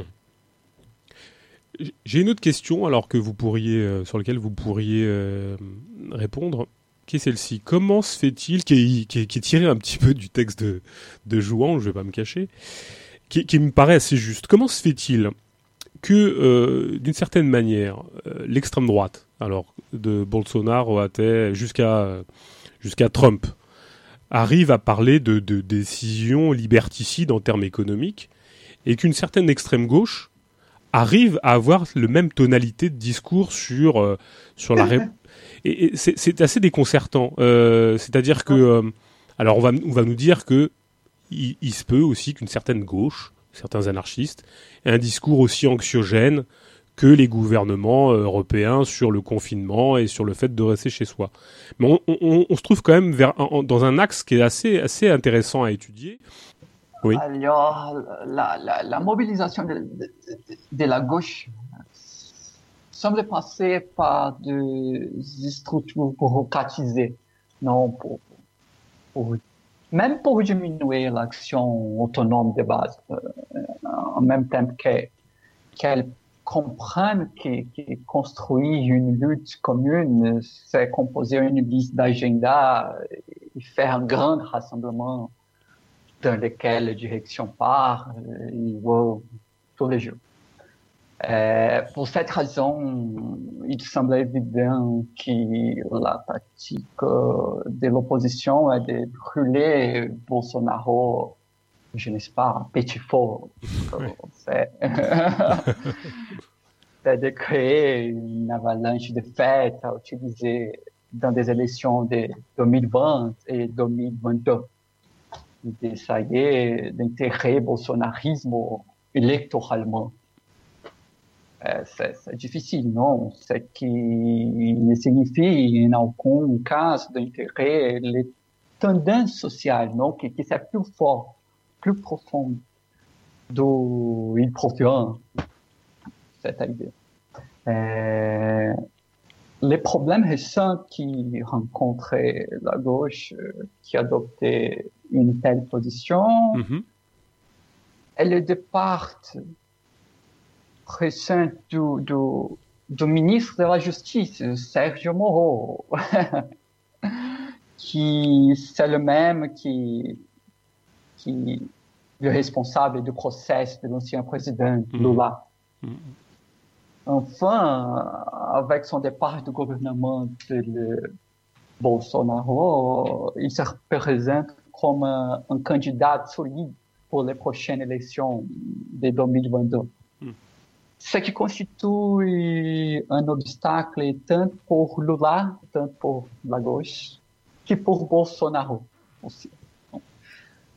C'est l'un des facteurs pertinents de ces dernières semaines, euh, je crois que, que, la dernière semaine, qui montre euh, comment les options des partis de gauche, euh, parce qu'elles se limitent à une pratique parlementaire, non, semblent perdre le train de, de l'histoire. Mmh. Je ne sais pas. C'est le discours de Bolsonaro et des partis de gauche aussi contre un ennemi commun. Jouan, cette, ce lien entre, euh, enfin, ce, ce, rapport à la liberté. Je... Ce paradoxe, tu il était visible, perceptible au Brésil juste au début, à mon avis, de la, du, de la Covid était perceptible, mais après, dans la mesure où Bolsonaro, Bolsonaro a été si clairement contre le confinement, bon, la bouche s'est vue, toute, toute, toute, la bouche, même les anards, etc., sont vus, les libertaires sont vus ah bah, obligés de ne pas trop respecter. bon. Mais quand je vois, par exemple, des nouvelles sur la situation à Berlin, où tous les samedis, euh, des gens d'extrême gauche et aussi des gens d'extrême droite font des manifestations contre le confinement et la distance sociale, mais ça c'est, on dirait, extraordinaire. C'est dans un pays qui a réussi quand même, l'Allemagne, à avoir un, taux assez très bas même de morts. Hmm. Et donc le confinement s'est montré assez valable. Et continue. Et ils l'ont fait le 1er mai. Il y a eu d'ailleurs pas mal d'arrestations le 1er mai parce qu'ils insistaient donc à, se, frotter les uns les autres pour montrer leur liberté. Mais dans ce cas-là, dans deux réponses d'une plus, commune. Ils confondent liberté avec égoïsme, mais ça, beaucoup de gens confondent liberté avec égoïsme. C'est un peu l'idée enfantine ou, adolescente au début de l'adolescence. Ah, mais moi, je suis libre de faire ça. Ben, oui, bien sûr. Ça, c'est l'âge de l'égoïsme. Simplement, on pourrait attendre qu'ils auraient dépassé cette phase, mais non, ils n'ont pas dépassé. Très bien continuent à être des, des, des gamins. Oui, mais est-ce que c'est pas une forme aussi d'élitisme, quoi? Cette espèce d'élitisme de la ah, liberté, quoi. Par là, et par là, je tombe dans la. J'ai dit que j'allais. On peut avoir deux réponses. L'autre un peu plus évolué. Tout le fascisme, le fascisme n'est pas, n'est pas né à l'extrême droite. Le fascisme est né d'un croisement d'extrême droite avec extrême gauche. Non seulement né, mais il ne se reproduit que ce croisement se fait. Il faut il faut qu'il passe un courant entre extrême droite et extrême gauche pour que le fascisme existe. Si le courant ne passe plus, il disparaît. Ou alors, il redevient quelque chose d'extrême droite seulement. Et là, base de ce, de ce courant, de ce croisement, c'est précisément l'élitisme. Bien sûr, c'est l'élitisme. Hmm. Alors, tu as eu toute une composante énorme d'anarchisme, les anarchistes sociaux, les anarcho-syndicalistes, etc., au sens français, pas au sens italien, euh, qui ont continué toujours à être absolument séparés, n'importe quelle, sympathie pour le fascisme, toujours des lutteurs de classe.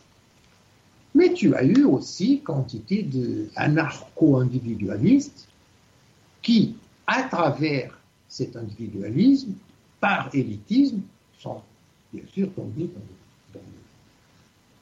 dans, le fascisme. On voit, et ça, ça, en français, c'est très visible dans la littérature. Son livre, euh, La Rochelle, ou Céline, on voit très bien par où est venu le, leur attrait pour le, fascisme. Et à nouveau, ça, ça se voit.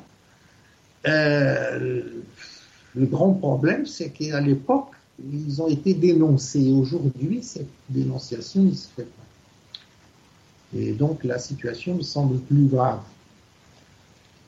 Euh, on peut dire que c'est des petits milieux complètement isolés qui n'ont pas d'importance pour l'histoire. Oui, mais aussi les fascistes, quand ils sont apparus, ils étaient des petits milieux totalement isolés.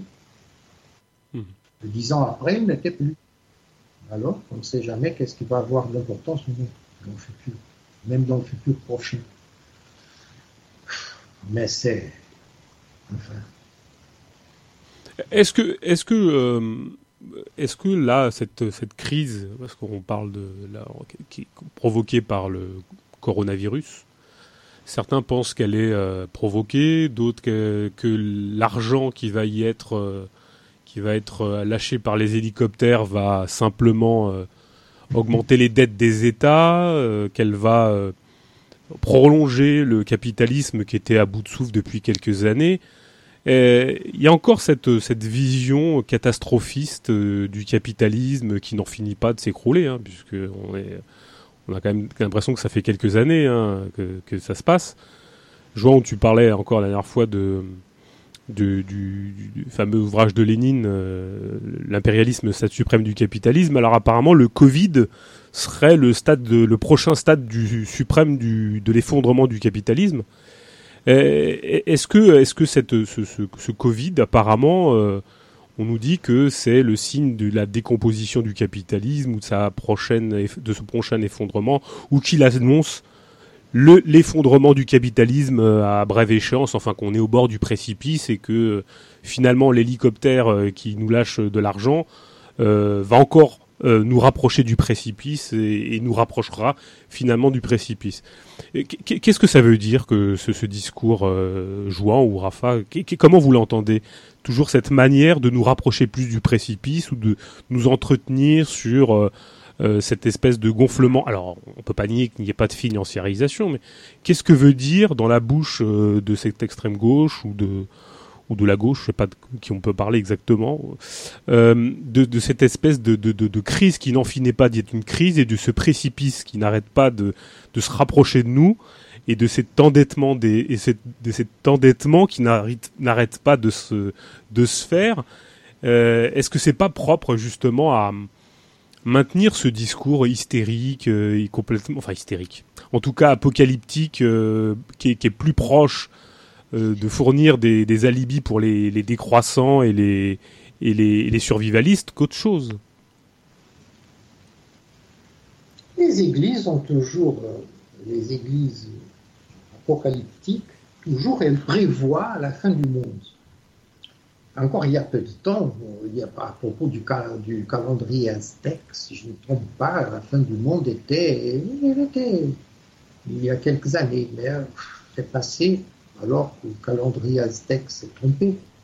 Mais ça viendra par le calendrier malien, je trouve, j'imagine, ou un autre calendrier quelconque. Quand toujours il parle de la fin du monde, quand on a euh, n'a plus d'espoir dans l'action des travailleurs, c'est-à-dire quand les travailleurs s'en foutent bien de ces groupuscules, c'est ça la question, euh, alors la fin du monde ne vient pas des travailleurs, vient de l'extérieur, vient de quoi mm-hmm. Ah, des déséquilibres naturels, ou maintenant c'est le Covid. Bon, mais après ça passera, viendra la vaccine, etc. On s'y arrivera tous du Covid et ce sera le météorite qui va tomber sur la Terre, quelque chose de ce, de ce genre. Mais l'idée base de, que ces gens-là ont, qui produisent ça, c'est que c'est l'idée Bon, bon, mais ça, c'est un thème qui n'était pas prévu, c'est impossible. Dans un cadre. Mais, mais c'est la confusion entre plus-value absolue et plus-value relative, c'est-à-dire c'est ignorer la capacité d'augmenter la productivité dans le capitalisme. Et la capacité, c'est la, même chose, mais d'une autre façon, de réabsorber les conflits sociaux. Réabsorber les conflits sociaux pour augmenter la productivité. Et tout le temps, ils disent le capitalisme il fait que la misère, ou, chez les trotskistes, euh, la baisse du taux de profit. Ben, le taux de profit est en train de baisser il y a très longtemps. Aujourd'hui, il a un, taux de, profit qui est, qui, est, plus bas que la température à l'Antarctique. Je ne sais même pas. Alors, pour là, il faut la soi-disant financiarisation. C'est-à-dire, ils ont une idée complètement fausse de ce qu'est le capitalisme. Ils ont l'idée qu'au début, quand le socialisme est apparu, au début du 19e siècle, effectivement, les gens avaient l'idée que le capitalisme ne pouvait pas résoudre le problème de la misère. Aujourd'hui, ils continuent à dire le même. Bon, mais c'est pas, c'est visible. La misère, elle a été supprimée. Non, non, non, parce qu'elle existe entièrement. Mais les gens ont davantage de nourriture. Mais non, c'est faux. Non, c'est pas faux. Alors ils donnent des statistiques tronquées et autre chose et, et tournent le dos à la réalité. Bon, très bien. Ils tournent le dos à la réalité. C'est ça ce qu'ils font. Ils parlent, ils ont une notion d'argent complètement périmée. Ils ont une notion mercantiliste de l'argent. Ils n'ont pas l'idée que c'est l'importance, que c'est le mécanisme de la dette. Ils n'ont pas, euh, l'idée que ce que sont les finances en système capitaliste et quel est leur but et leur objectif et quelle est leur façon de procéder. Non, non, pas. Il y a des gens même qui ne sont pas rendus compte, ils pensent que c'est le capitalisme qui a inventé l'argent. Bon. Alors, qu'est-ce que je peux dire? Ben, Rien. D'ailleurs, déjà une fois, tu m'as demandé quelque chose dans une interview ici aussi pour Boston. Et, je t'ai dit, est-ce que tu t'en occupes de faire la critique des idées défendues par l'Église universelle du royaume de Dieu?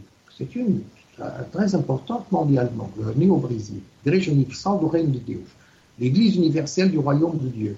Et tu arrives, non, non, moi, je m'en fous des idées de l'Église universelle du royaume de Dieu. Bah voilà, alors pourquoi est-ce que je dois faire la critique de quelque chose qui, au niveau intellectuel, est absolument semblable?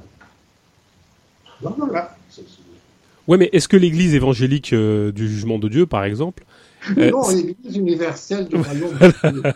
est-ce que cette Église-là, est-ce que c'est pas elle qui accompagne, par exemple, mais ça, ça serait une critique de l'idéologie.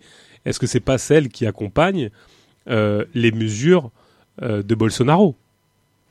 Bolsonaro est davantage le comment s'appelle l'autre? Oh. Qui a un, nom très bizarre, qui a fait le mariage, le deuxième mariage de Bolsonaro, comment s'appelle-t-il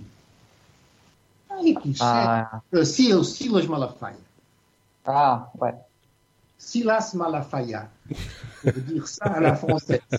Quelle est l'église Comment s'appelle l'église Silas Malafaia? Mais pourtant, il est brésilien. Et il ne sait même pas le nom de l'église Silas Malafaia. bon, on voit ça bien sur l'Internet, mais, mais je crois que, que, comme... Assembleia de Deus ah. Vitória, uh, Vitória em Cristo. Oui, oui. Rafa, ça aidera peut-être à comprendre. Parle un peu de l'astrologue, là, qui est le grand idéologue de, de, de Bolsonaro. Oui, Olavo, Olavo de Carvalho? Oui, Raconte un peu. Raconte un peu. Parce que lui, c'est vraiment l'idéologue, n'est-ce pas? C'est le maître à, le maître à penser, vraiment le maître à, penser du régime. Oui, c'est un philosophe qui vit euh, aux États-Unis, non? Et qui c'est le support, l'approche idéologique de, du gouvernement de Bolsonaro et de ses fils. E Olavo de Carvalho, il y a un pouvoir pour réélire pour décréter quelques ministres. Non? Et l'autre fonction politique aussi dans le gouvernement de Bolsonaro. C'est une chose qui, c'est une autre dispute, une autre dispute interne pendant ce gouvernement de, Bolsonaro. Non? Euh, Olavo de Carvalho. il c'est très connu pendant les droits brésiliens. Euh, il est très connu il y a une dizaine d'années. La gauche qui voit seulement son propre corps, non, euh, n'avait regardé euh, enfin Olavo de Carvalho. Et Olavo de Carvalho, oh, il a gagné ses adeptes pendant toutes ces années. Il a un pouvoir très grand. C'est comme un conseiller, c'est comme un, un, je ne sais pas, il n'y a pas une comparaison mm-hmm. pour ces personnages. Non? Oui, il n'y a pas une comparaison, oui, c'est exact, tout au moins. Mais il y a une autre chose qui est frappante, c'est qu'il y, il y a un, temps, en tant qu'intellectuel, si on peut le dire, il est d'un niveau effroyable. C'est vraiment kitsch. Il est astrologue, il fait du tarot. Euh, c'est ce genre, c'est ce genre, le genre de, de, le plus définit bien actuellement ce qui est Bolsonaro et ses enfants, là, les, fils, là, les, trois fils. Il y a une fille, mais la fille, elle, est trop jeune encore pour être. Quoi, elle a pas 12 ans, quelque chose comme ça. Mais, et, tous les autres qui les, accompagnent, il faut. Euh, remarque, ça te donne peut-être l'idée. Le gars qui est maintenant il a été démissionné, maintenant il est revenu. Bolsonaro a mis à nouveau. Devant Funart, c'est l'institution fédérale qui donne l'argent pour les arts, pour, pour, pour, tout le système culturel et artistique. Le gars qui est là est un, chef d'orchestre. Bon, je ne sais pas quel genre d'orchestre. Il s'appelle Mantovani. Mantovani et ce gars défend, mais défend explicitement, je ne suis pas en train de faire une blague, il défend que le rock euh, provoque les rapports sexuels entre le, non, le rock provoque la, consommation de drogue. Les la consommation de drogue provoque les, les, rapports sexuels. Et les rapports sexuels provoquent les avortements. Les avortements provoquent les rituels sataniques. Donc, le rock doit être défendu, interdit, parce que le rock est satanique. Oui. Il dit ça explicitement. Ça, ça, fait partie de la théorie officielle. Et il, il, il, évoque euh, ce gars-là que, que Raph vient de parler. Mm. J'oublie toujours le nom de ce mec-là, l'idéologue. Comment s'appelle-t-il? Olaf Kvaal il évoque Olavo de Carvalho euh, pour soutenir ses idées du caractère euh, satanique euh, du, roi dans ce système très mécaniste, mécaniciste du XVIIe siècle. mais, mais est-ce, que, est que pour autant, est-ce que, est-ce que pour autant on, peut, alors même si on peut en rire, est-ce que pour autant on, doit négliger la partie idéologique du discours qui sous-tend la pseudo-pratique de Bolsonaro, qui est bon, bien évidemment, euh, voilà, tout négligé, bien sûr. Bien sûr, bien sûr. Non, parce que on, disait tout à l'heure, euh, euh, face au Covid, on, voit l'émergence de, sectes apocalyptiques qui vont de l'extrême gauche jusqu'aux évangéliques, d'une certaine manière. Certains prônent la, fin du capitalisme et sa, disparition euh, suite à la, bulle financière qui éclaterait euh, hein, jusqu'à la prochaine, et d'autres sans l'intervention des prolétaires en lutte. Et de l'autre côté, les évangéliques qui pensent que euh, Dieu va arriver sur terre et que éventuellement son représentant est Bolsonaro. Bon, est-ce que c'est pas qu'est-ce qu'on doit entendre de ces de, de, de, ces discours à la fois parce qu'ils doivent nous, nous, indiquer quelque chose, ça c'est évident, mais est-ce que, est-ce que justement ce moment n'est pas propice à l'apparition et à la prolifération de ces, bah, de, de, ces discours, quoi, qui sous-tendent quand même une pratique, parce que quand les gens euh, euh, négligent de protéger euh, leurs amis ou, euh, ou, ont des conséquences sur, euh, sur la manière dont on, écoute ou pas du rock, ça a des influences ou des, des conséquences sociales et de, de, de, vie et de... Ça n'a des conséquences déjà depuis pas, depuis pas mal de temps. Oui, oui, bien sûr. Le New, new Age, toutes ces sortes de, de religions incroyables qui se sont développées.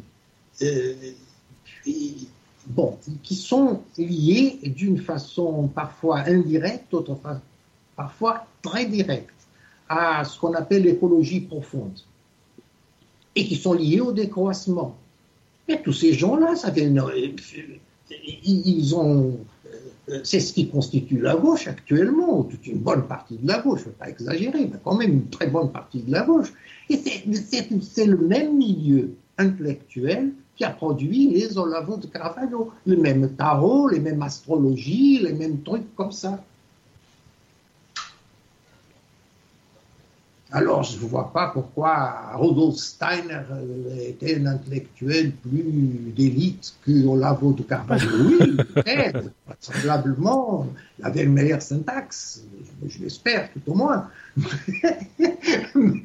bon, il y avait davantage de lecture, quelque chose comme ça mais il visitait, Nietzsche quand Nietzsche était déjà euh, invalide, bah, et des trucs comme ça. Et quand Nicolas de Carvalho, il visite personne. C'est important. Bon. Mais, mais, mais oui, ça, c'est un défaut de l'élitisme de notre part. On rit de ça et on considère ça une sous-idéologie, ce qui est totalement mm. exact, une sous-idéologie, mais il faut bien y prêter de l'attention. Non, parce que par exemple, toute l'économie en, Europe, il y a une grosse partie de l'économie solidaire qui est sous-tendue par les doctrines euh, euh, de Steiner et, qui, euh, qui, qui, qui propose des crédits pour tous ces types de petites structures économiques et, qui, sont structurées comme ça. Alors derrière, il n'y a pas. Quand tu, dis, quand, tu dis de théorie de Steiner, on pourrait dire théorie de Walter, Darré. Oui, aussi, bien sûr. Troisième Reich. Parce que, mais, enfin, on ne va quand même pas dire qu'on est en train de faire l'agriculture du Troisième Reich. Alors, on parle de Steiner. Oui, oui. C'est Walter, parce que c'est Walter Darré qui l'a appliqué. mais, euh, mais, mais mon, propos, il est surtout de me, demander, enfin moi après, c'est une, une, interrogation que je me pose, c'est euh, on disait tout à l'heure que qu'au Brésil, finalement, ceux qui dirigeaient, c'était plutôt les, le monde économique et la, techno, la technostructure et les technocrates, on va dire ça comme ça. Mais alors, euh, euh, il y a quand même une alliance objective entre les technocrates et les discours pentecôtistes, évangélistes, mystico, astrologues, finalement. Ils, vont bien de pair. Ou, tu, ou vous déconnectez complètement ces choses-là? Qu'est-ce que tu réponds a ça? É um pouco difícil de responder isso em francês, né? Diz em português. Diz em português, não há problema. Deixa eu traduzir. É... A gente tem que saber diferenciar um tanto o que é essa tecnocracia, né? Porque quando a gente fala de Bolsonaro, a gente fala de uma diversidade de de disputa tecnocratas no meio da tecnocracia, né? O Olavo de Carvalho il y a plusieurs, plusieurs secteurs technocratiques qui appuient Bolsonaro, mais qui sont différents les uns des, les uns des autres et qui sont en dispute entre eux. Et donc il faut les différencier pour répondre à cette question, lesquels sont et lesquels ne sont pas influencés par euh, les gourous, gurus, Olavo de Carvalho. De um lado você tem Olavo de Carvalho, do outro lado você tem uma disputa com a ala militar, do outro lado você tem uma disputa com os neopentecostais. D'un côté Olavo de Carvalho, de l'autre côté les militaires, euh, l'armée, de l'autre côté les néopentecostaux. C'est toute une dispute, non Oui. Et tous les gens très bien entre les, entre les trois secteurs. oui, effectivement. Hoje é trois. Aujourd'hui, c'est trois, mais à demain, je n'ai pas. Ils se multiplieront. Oh, et encore, sans, sans, oublier les milices et le trafic, parce que quelle est la base idéologique du. bon. Dans les comiques sociaux, euh, Jean, il parle des, des 100 bars. Les 100 bars. Alors, les 100 bars, les 100 bars pour boire des bières ou boire des, des coups. Hein, bon. Est-ce que, est-ce que justement, c'est pas ça le, le, le, vrai problème dans cette espèce d'atmosphère euh, euh, sous Covid? C'est que les gens ne peuvent plus se rencontrer et que euh, ces liens sociaux, ces liens de lutte possibles, se font aussi dans ces lieux du quotidien, se font dans ces lieux de, de, de, de, de sociabilité. Est-ce que c'est pas ce qui met le plus de coups je dirais, à, une optique politique et à une optique euh, de foisonnement des idées et de, recherche de pratiques que finalement euh, les idées euh, néo-évangélistes ou pentecôtistes. D'un côté, les gens se rencontrent à l'église et il faut cette proximité. Et on peut faire des, des messes catholiques avec distance sociale, c'est d'ailleurs ce qui va commencer à être à se faire au Portugal. Les messes ont été supprimées physiquement, mais elles le font réouvrir avec distance sociale. Mais on ne peut pas faire des messes néo-pentecostales euh, avec distance sociale. Il faut que les gens soient... Non, tu ris, mais c'est exact. oui, oui. Il faut que les gens soient ensemble, qu'ils se frottent les uns. Il, faut arriver à ce point d'hystérie collective. C'est comme tu fais pas un concert rock, tu peux faire un concert de, musique érudite, classique, etc., avec des distances de 2 mètres entre les gens, ça sans doute. Aucun problème. Même on y est plus confortable. Mais tu ne peux pas faire un truc rock avec des distances de 2 mètres. bah non. bon, inclut les chanteurs et, les, les, musiciens. Bon, euh, c'est impossible. Euh, alors, oui, ça d'un côté, et de l'autre côté, c'est pas seulement le samba, c'est tout ce qui est autour, c'est cette convivialité des gens, ce besoin de quelque chose de, collectif qui est extrêmement fort au, Brésil mhm. et qui est une des, choses les plus sympathiques, à mon avis, quand on vient d'autres pays euh, où ça n'existe pas. Il y a d'autres pays que ça existe, au sud d'Italie, par exemple, mais, pas exactement comme et, et ça, c'est plus difficile, ben, bien sûr, de, de, se tenir sur pareil. Et ça, c'est une, culture populaire, c'est pas une culture d'élite. Mmh. Pas du tout. Euh, oui, pour des raisons, euh, pour des raisons très claires, c'est que bien évidemment, il y a des, il y a des, les églises ne se mélangent pas socialement, en tout cas, enfin, où certains quartiers ne sont moins, euh, moins transclasses que que certains, que dans certains pays ou dans certains lieux, quoi. Oui, oui, oui, oui là, c'est tout à fait, oui, là, la division de classe, division géographique, par la géographie urbaine, elle est, elle est parfaite, elle est claire, tout à fait classe sous classe. c'est le paradis pour ce genre de sociologie. Alors nous, ça c'est des, aspects qu'on connaît pas. Enfin moi, l'évangélisme euh, et bon, alors après c'est des critiques nous qui sont peut-être propres à au milieu politique euh, en Europe, mais c'est vrai qu'on a une, critique très très virulente et très très radicale des religieux, du fait religieux qu'on n'a pas au Brésil ou même que toi, jouant, tu as une autre optique, une autre vision du, caractère religieux. Euh, des, choses. Et c'est vrai que nous, c'est un truc qu'on n'arrive pas à percevoir, comme on perçoit pas non plus euh, cette tradition. Cette vision, une autre vision, parce que je l'ai changé quand je suis. Oui, oui, bien sûr. J'ai dû changer. J'ai dû, voilà, tout à fait. J'ai dû penser à nouveau le problème.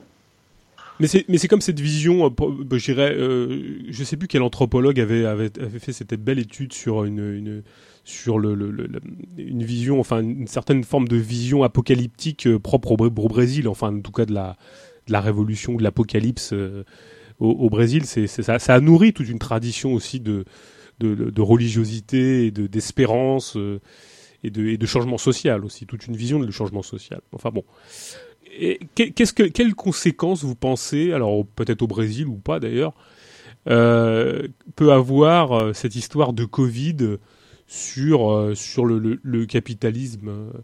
Est-ce que ça aura des, percussions, des répercussions, pas de répercussions? Et est-ce que vous pensez que des, choses, je ne sais pas si on peut appeler positif ou négatif, peuvent, peuvent se dégager de tout ça, mais quelle, quelle vision vous avez de, de, de, cet après-confinement, par exemple? Ça dépend de... Parce que même le confinement, il y a une dispute euh, entre les mairies, les gouverneurs et le président. Alors, c'est une dispute, c'est une dispute euh, d'aujourd'hui et c'est une dispute politique pour les prochaines élections aussi. Alors, il y a une utilisation politique sur ces cas d'isolement aussi. Et, les mesures qui les pouvoirs euh, avec les personnes. Jouant Ça accélérera, tout au plus, ça accélérera des tendances en hmm. cours. Euh, au Brésil, ça accélérera la désagrégation du pouvoir politique comme il existe maintenant. Mais pour donner quoi? Ça, ça il faut faire du tarot, là, Dans le monde, ça accélérera. Le déclin des États-Unis, l'ascension de la Chine. Euh, au niveau de l'Union européenne, euh, est-ce que ça accélérera une désagrégation? Ou ça accélérera un fédératisme bancaire mhm. Qui va triompher Christine Lagarde ou la Cour constitutionnelle allemande? Ouais. Pour mettre les deux pôles les plus, les plus, les plus récents. Bah, moi, je dirais, enfin, oui. Il la garde le pouvoir économique, mais. Oui, et avec le, de nouvelles formes de travail aussi, non? Voilà, exactement. Exactement. on, voit on voit que c'est le retour de la plus-value absolue, là, quand même. Euh, non? Là, en, enfin, en, ce qu'on entend comme discours en ce moment, alors là, je vais rester franco-centré, hein, euh, il va falloir qu'on travaille plus. Alors, on veut nous enlever des, on veut enlever des jours de travail, mais on parle de, alors des fondations libérales commencent à, parler, mais pas trop parce qu'ils ont peut-être un peu peur aussi.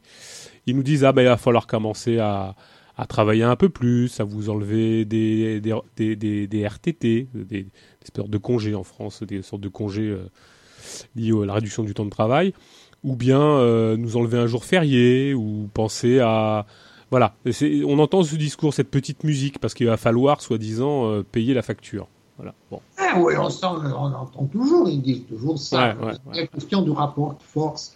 De toute façon, bon, il va y avoir une crise après, il va falloir sortir, ça c'est exact. Mhm. Et les travailleurs ont conscience de ça. Et, tant qu'il y aura capitalisme, ils veulent, les travailleurs veulent qu'il y ait des, des, des le marché du travail, des postes de travail, bien sûr. Donc, ils sont intéressés que les entreprises fonctionnent. C'est précisément ça, le, guet-apens du, Oui, bien sûr, bien sûr, tout à fait juste. Du capitalisme. Mais c'est des rapports de force. Les capitalistes, ils disent toujours non, non, non, il faut travailler plus, il faut patata, il faut patati. Bon, mais ils savent bien qu'ils s'attendent à voir qu'est-ce que les travailleurs peuvent pressionner. Les travailleurs, ils font leur, leur pression. Mais ça, tout le temps, les capitalistes disent, tout le temps. Euh, alors, je crois que ça aussi ne changera pas grand-chose, mais ça donne... Les travailleurs perdront dans une première manche, car ils doivent s'adapter à des rapports, euh, non pas des rapports, mais une technique de rapport de travail nouvelle. Pas tellement nouvelle, mais son expansion, elle, elle, sera nouvelle. Sa généralisation, elle sera nouvelle. Avec le télétravail, travail à distance, bon. Uberisation, oui. Alors, dans une première manche, on perd le pied. Ça, c'est mauvais comme métaphore. Euh, on doit, on doit refaire tout un terrain. Même chose quand le Fordisme est apparu, quand le Toyotisme est apparu. Il y a eu un temps où les gens ne savaient pas encore très bien comment lutter dans le nouveau, terrain. Après, ils apprennent vite. Ce sont, eux qui, travaillent, donc ce sont eux qui, qui connaissent le mieux les possibilités et les impossibilités, les choses vont de l'avant, à mon avis.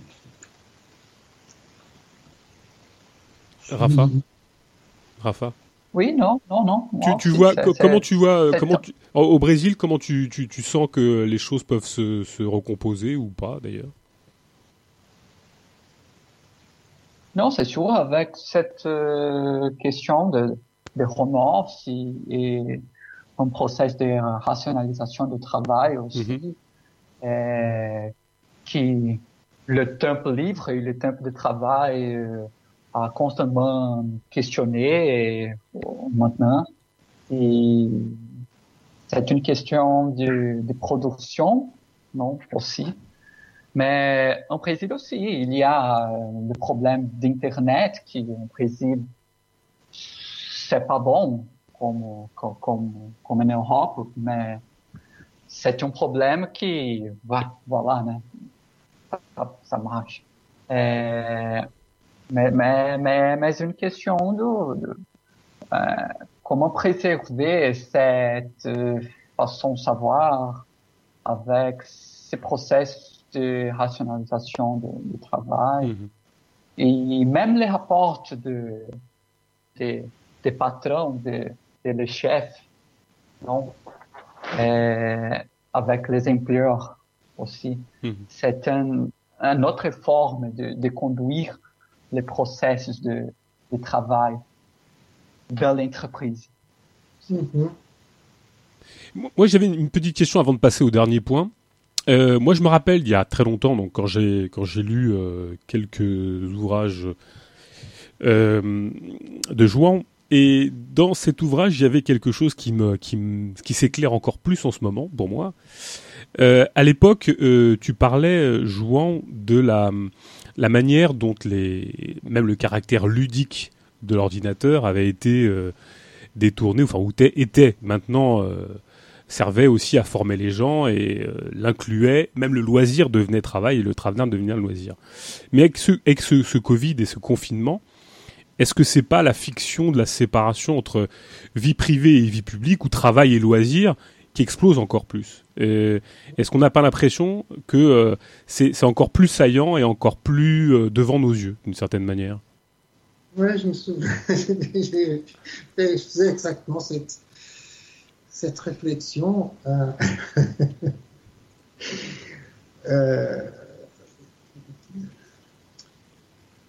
J'habite un étage assez haut. Je vois donc les gens à, distance. Euh, je les vois tous avec leur petit téléphone mobile dans la main. Euh, et je me dis toujours, est-ce qu'ils sont en train de, travailler ou, en train de... ou en train de...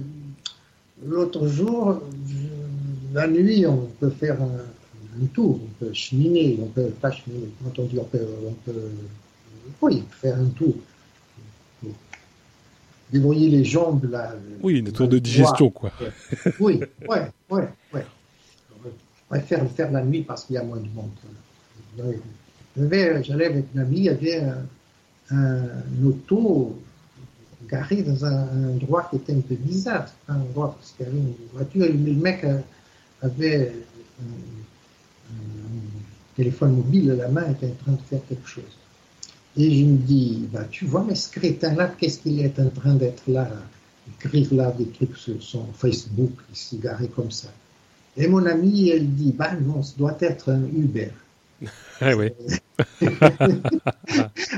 Mais tu vois, là, ça te donne. Ouais, ouais. ouais.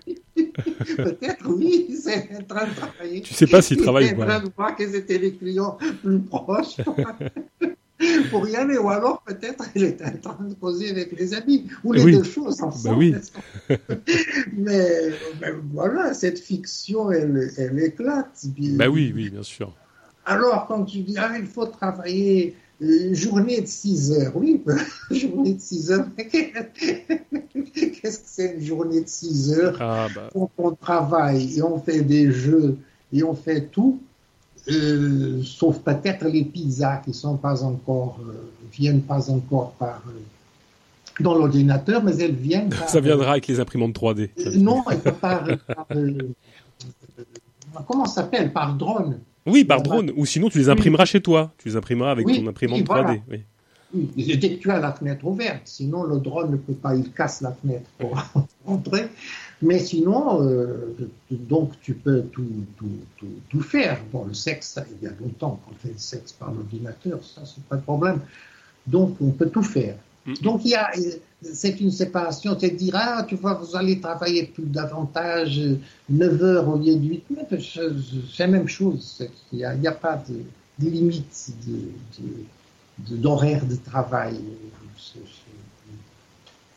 Bah, il s'affirme de plus en plus totalitaire, voilà. C'est surtout ça, la manière dont euh, on peut présenter les choses d'une certaine manière. Bah, oui, oui, démocratie totalitaire. Totalitaire, voilà. Exactement. Je voulais conclure avec euh, avec euh, deux trois petites questions parce que j'ai oublié de vous le dire, enfin de, le dire au début, mais vous participez tous les deux à Passa Palavra, euh, qui, qui, est un qui est un organe. Alors justement, c'est deux, deux, deux, choses que je voulais euh, deux choses dont je voulais vous entendre parler puisque vous écrivez assez souvent dans Passa Palavra. Et euh, dernièrement, j'ai vu que les on va dire la manière d'organiser, de s'organiser ou de ou de proposer un propos avait quelque peu été modulé dans Passapalavre. Alors, je rappelle que Passapalavre a été fondé en 2009. Alors, il est dit, paradoxalement, que, oui, et c'est certainement vrai, que le, le site, le, le, le, Passapalavre est composé de portugais et brésiliens. Pour autant, on a quand même l'impression que le site est de plus en plus axé sur le Brésil. Alors, ça, c'est ma ouais. première question. Deuxièmement, euh, est-ce que vous pouvez me dire en quoi, et moi j'ai un peu ma réponse parce que euh, d'une certaine manière je l'ai vu au, au fil, au, dans, dans, le déroulé de ce qui est de, de, de, du, je dirais de la manière de fonctionner et, du, et, et des prises de position de passe à.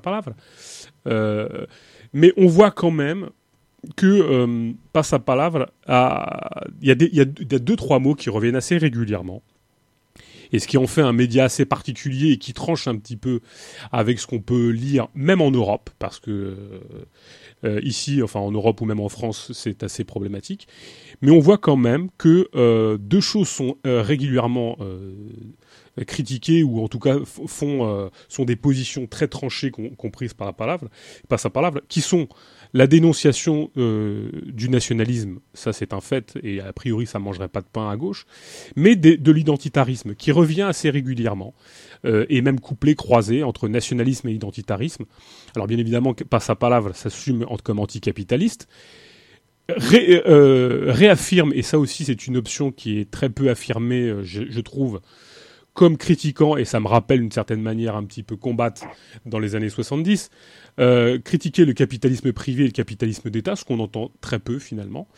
Euh, mais quand même, donc ces deux positionnements dont je voudrais que vous m'expliquiez un petit peu euh, de, quoi elles partent et ce à quoi elles ont abouti là-bas au Brésil.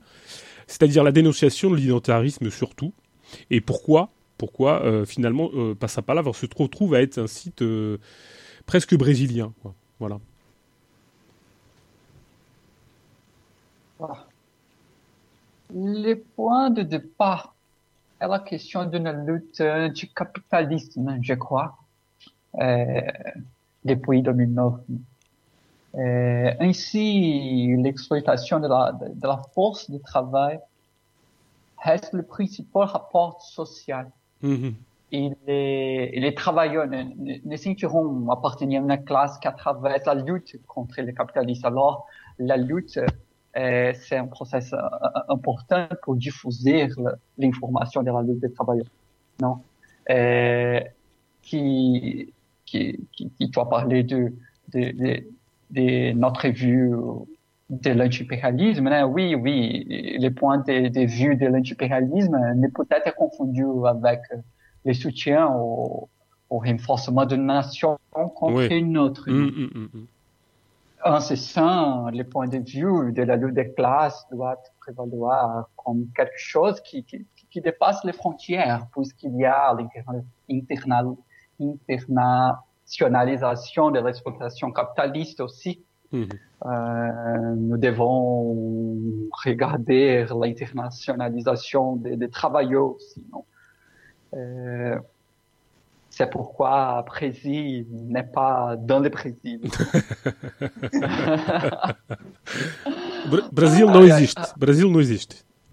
Non, le Brésil, le Brésil n'existe pas. Non, le Brésil n'est pas au Brésil. Oui, d'accord, ok. Il se situe dans le monde. Alors, un des points spécifiques aborde la question de la lutte anti-identitaire, qui pour moi, c'est... Puisque l'identitarisme, je crois, qui, qui, qui, représente aussi ces processus de fragmentation, de, de parcella, parcellarisation, mm -hmm. né?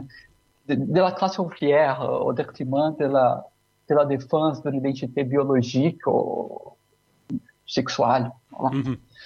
Et,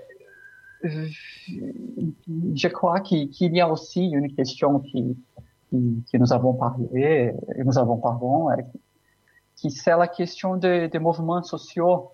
Né? qui, lors de la création de, de Passapalabra en 2009, euh, il y a euh, une mobilisation de plusieurs mouvements sociaux, hein, dont la plupart sont devenus des conseillers pour, pour une gestion technocratique des politiques publiques, hein, des, des, gouvernements de, de PT, du Parti des travailleurs. Ah euh, dans, dans, ce contexte, je pense que, le rôle des entreprises sur l'organisation de la vie en société est, énorme. Et, nous parlons aussi. Euh, penser que les fondements d'une société peuvent être modifiés par la prise du pouvoir politique sans les prises du, pouvoir économique, non, euh, est une grande illusion, je, je crois. Mm.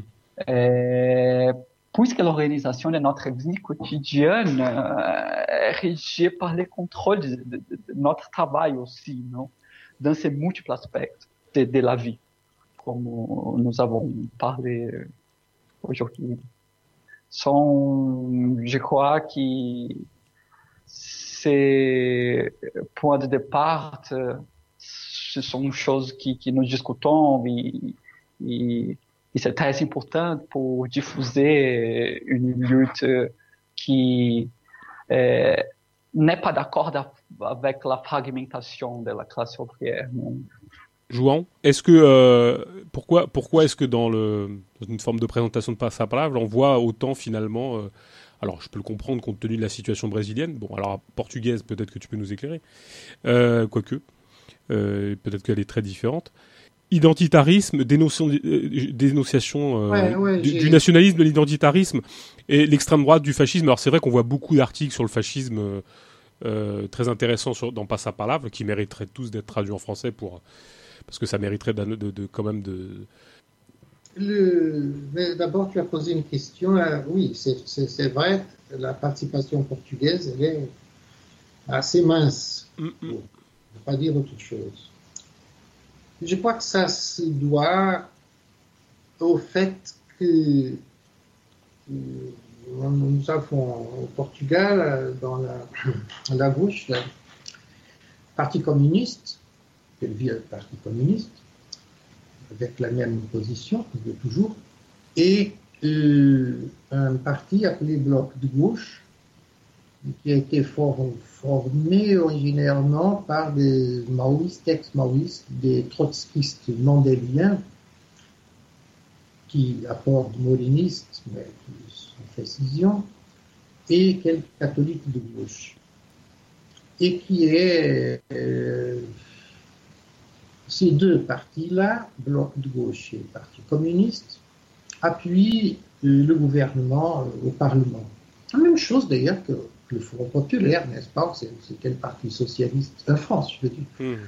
Le socialiste qui, qui, était au gouvernement et le Parti communiste et d'autres petits partis gauchistes appuyaient au Parlement. Ça, euh, cette entrée du bloc de gauche dans le milieu gouvernemental a eu une conséquence euh, immédiate, d'ailleurs le, Premier ministre Antonio Costa, qui est le chef du Parti socialiste, très bien prévu, vu qu'il est un homme très intelligent et qui connaît très bien ce qu'est l'extrême gauche. Euh, c'est absorber tout caractère euh, qu'il pourrait encore avoir dans le, bloc et, transformer ça dans un parti d'appareil gouvernemental. Le Parti communiste était déjà un parti d'appareil gouvernemental, était bureaucratique dès le début. ça, il n'a pas changé, il ne changera jamais. Mais le bloc, comme on dit par abréviation, est devenu une sorte d'aile gauche du Parti socialiste, qui est strictement identitaire. Quoi qu'il parle aussi des besoins des salaires, etc. Mais tout ça comme des petites identités spécifiques, des vieillards aussi, des trucs comme ça. Mais surtout identitaires. Euh, et ça a eu un effet d'attraction très grande sur euh, ce qui pouvait exister comme une certaine extrême gauche indépendante au Portugal. Mhm. Ils ont été assimilés. Et le Portugal est un pays très petit, 10 millions d'habitants, avec une élite très petite, qui d'ailleurs est pratiquement immuable. Depuis 1300, euh, quand c'était les, les luttes de changement dynastique, système je sais quoi, 1372, si je ne me trompe pas, qui a été la guerre civile entre, euh, qui a fait le changement pour la dynastie David. Donc, depuis la fin du XIVe siècle, que nous ne changeons pas d'élite. Toujours les mêmes familles. Et l'université au Portugal n'est pas comme le Brésil, où il y a eu cette énorme explosion que j'ai j'ai parlé dans cette interview, pour mobilité sociale au Portugal. Pas. Donc l'université absorbe, absorbe totalement. Ils sont gauchistes quand ils sont étudiants et après ils deviennent profs, bien sûr. Ça, ça c'est normal. Donc, c'est très difficile de trouver mal faire des choses évoluer. Euh, pour le moment, la. Les, gens qui continuent encore à être gauchistes au Portugal, je les trouve plutôt dans le milieu artistique, si tu veux, mhm. littéraire ou autre, que, proprement dans le milieu politique, ici, qui c'est minable ou écologiste. Oui, écologiste et croissant, etc. Pour la critique à l'identitarisme, on a fait assez vite au passe-palavre. Certes, pour moi, c'est un des articles les plus fondamentaux que nous avons fait. Et entre, entre Fougue et Panel, tu te souviens, Rafa, quand c'était, tu te, quelle était l'année entre Fougue Entre Fougue et Panel, ça veut dire entre, c'est une expression brésilienne, pas portugaise. Pas, pas portugaise du Portugal. Euh, ça veut dire entre, entre le feu et le pot. Bon, c'est plutôt entre le marteau et l'enclume, si tu veux. Où, où, a été faite par la première fois la critique à la bureaucratisation des mouvements sociaux. Et ça a été assez scandaleux. Assez scandaleux même. Et, et après, le passe-à-palavre a continué à faire ça, ciblé vers, le, mouvement social le plus important du Brésil, d'ailleurs de toute l'Amérique latine, c'est le mouvement des travailleurs sans terre, MST.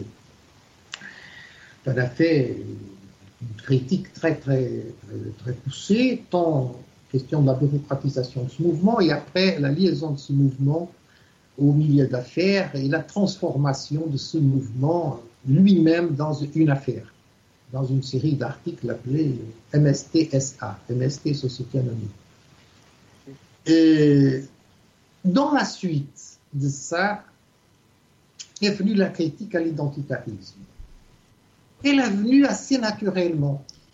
Le plus difficile, c'était de faire la critique aux mouvements sociaux, à l'évolution des mouvements sociaux, à la bureaucratisation et à la transformation des mouvements sociaux en mouvements d'affaires. Après, la critique de l'identitarisme, je crois, est apparue d'une façon plus claire. Bien sûr, elle est apparue, a été très contestée, mais énormément. Mais encore aujourd'hui, bien sûr, a été un branle-bas de combat, quelque chose, incroyable. Euh, bon, passe palavra défend les agresseurs des femmes, passe palavra défend l'esclavage, des trucs comme ça. Personnellement, moi, encore, à propos d'un article récent, j'ai été accusé, quoi pas par écrit, mais euh, oralement, de, gens du Brésil comme, euh, comme esclavocrate, c'est-à-dire euh, donc un marchand d'esclaves, propriétaire d'esclaves. Et donc, si tu veux. Et ça fait que, le, que Passapalavra occupe, occupe en ce moment une place assez singulière. oui, c'est qu'à le dire, oui. Euh, les identitaires, déjà ici, en Europe, commencent à le faire, mais au Brésil, comme aux États-Unis, c'est une milice, ils font des milices. Ils contrôlent le milieu universitaire, bien sûr, mais c'est le milieu qu'ils contrôlent. Et aussi, c'est le seul milieu qui les intéresse. Ils font des milices, des milices, pas seulement sur l'Internet, mais personnellement, attaquant les gens. À un point tel que, n'importe quelle personne qui travaille à l'université a une peur énorme de dire quoi que ce soit hors du, permis. Je me souviens un cas, dans ce, ce cas seulement comme exemple, anecdotique, mais c'est quelqu'un, je ne vais pas dire le nom, mais Raphaël, il, sait bien de qui, il s'agit. S'il ne sait pas, je lui dirai après. mais une fois que Passapalave a fait, commencé à faire des articles de critique à ce que Passapalave appelle le féminisme excludente. Excludente, ça veut dire en portugais qui exclut. C'est-à-dire, les féministes excluent de leur groupe tout ce qui n'est pas euh, euh, dans cette ligne précise. Euh, va appeler un néo-féminisme, qui aujourd'hui c'est le féminisme courant. Quand passe à commencer à le faire, bien sûr, a été énormément de critiques, commentaires en critiquant, il y a eu un certain prof universitaire, qui est une personne extrêmement connue au, Brésil, méritoire dans son travail, un prof de gauche très connu, et qui a fait plusieurs commentaires en disant que le passeport exagérait, que bien sûr on pouvait imaginer que dans certains cas, la critique passe par serait juste, mais qu'il exagérait, qu'il fallait voir que et que et que. Bon, il était beaucoup de haut dans la, dans, dans la soupe. Il signait la critique euh, de son nom, pardon, son prénom et de ses deux noms, bien clair. Une fois, un autre article, aussi sur le même thème, critique au féminisme, il vient en commentaire racontant quelque chose passé dans un certain pays européen, d'ailleurs en Allemagne, et, et qui était extrêmement critique des féministes, fait par le même professeur. Mais là, il a signé le commentaire d'un pseudonyme. C'est-à-dire, les commentaires étaient utilisés pour que le gars n'ait pas de les milices hmm. féministes euh, à l'attaquant faire des, ce qu'on appelle des scratch. Le mot est un mot brésilien au Portugal. Mais en Portugal, maintenant, on a commencé à l'employer à cause du Brésil. Le mot originairement brésilien, scratch. Euh, Donc c'est l'attitude de, de tous les gens dans l'université, ils ont peur. Et même s'ils voudraient être critiques, c'est mieux de ne pas l'être, sinon ils auront des problèmes dans les cours, et s'ils ont des problèmes, ils sont sûrs que le directeur ne va pas les appuyer, parce que le directeur veut son public, et le public c'est les étudiants. Euh, et aussi les groupes qui sont liés au pouvoir politique, au pouvoir politique au pluriel, ils veulent des voix, n'est-ce pas, dans les élections. Et alors, c'est toujours mieux de défendre l'arc-en-ciel des identités pour voir si on peut avoir deux voix ici, trois voix là, et comme ça, si on réussit dans, dans, la, dans la démocratie représentative. Mais jouons, est-ce qu'on ne peut pas faire avec les identitarismes euh, ce qu'on fait avec les églises évangélistes du jugement de Dieu? Non. Quoi non, on peut pas? Avec ce qu'on peut. Est-ce qu'on peut pas faire pour les identitaristes et notamment le milieu universitaire ce qu'on peut faire avec. C'est-à-dire les ignorer? Pardon? C'est-à-dire les ignorer? Oui, d'une certaine manière. C'est ce qui fait le peuple travailleur. Voilà, oui, oui, voilà. non, complètement. Oui. Mais le problème, c'est que le, le passe-parole qui, qui, fait, qui fait les articles, ah, c'est des gens qui savent écrire, qui savent écrire des textes de trois pages. Mhm. C'est le pire des cas, parce que le pire des cas, c'est le texte 17 pages. Euh, avec une syntaxe qui n'est pas la meilleure, mais quand même. alors, c'est des gens du milieu intellectuel. On ne peut pas les ignorer dans ce milieu-là.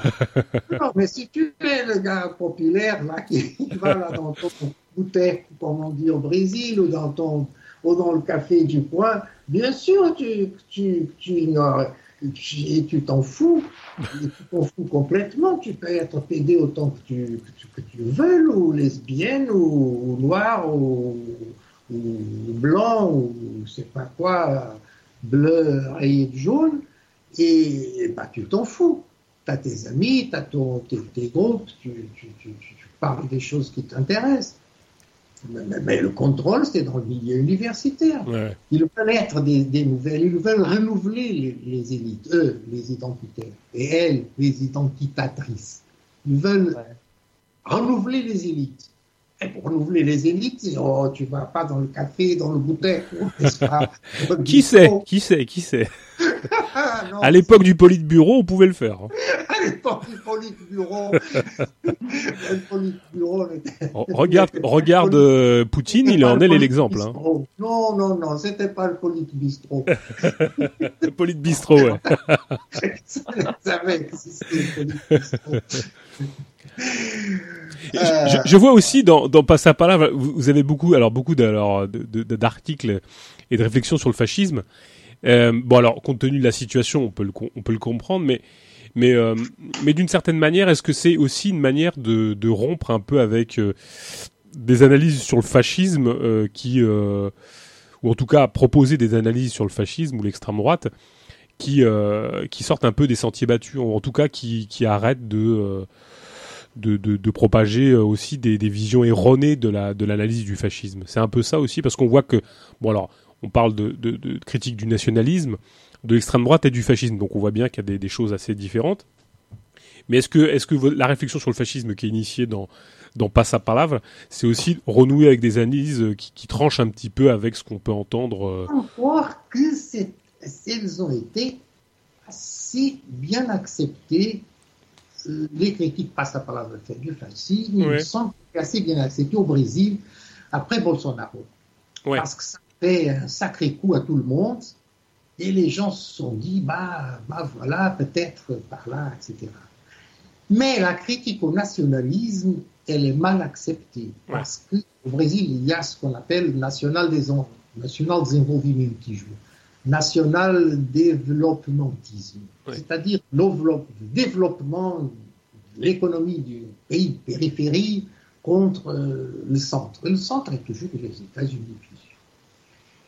Euh, quand l'impérialisme brésilien a commencé à aller en Afrique et à se développer en Afrique, en Afrique surtout, dans le dernier gouvernement Lula et le premier gouvernement Dilma, euh, est-ce que tu, tu, Polo, tu sais comment le mouvement noir a présenté ça au Brésil? Non, non. Le retour du Brésil à ses origines noires. Non, ils n'ont pas dit qu'ils allaient là exploiter les, leurs frères trouleurs, les travailleurs africains. Non, non. Non, non. C'est un éloge. Un éloge. Le retour du Brésil aux, aux racines, aux racines noires. Voilà. Or, on pensait que les racines du Brésil elles étaient là avec les, les Indiens, mais non. Non, non, oui. C'est comme ça qu'il s'est présenté.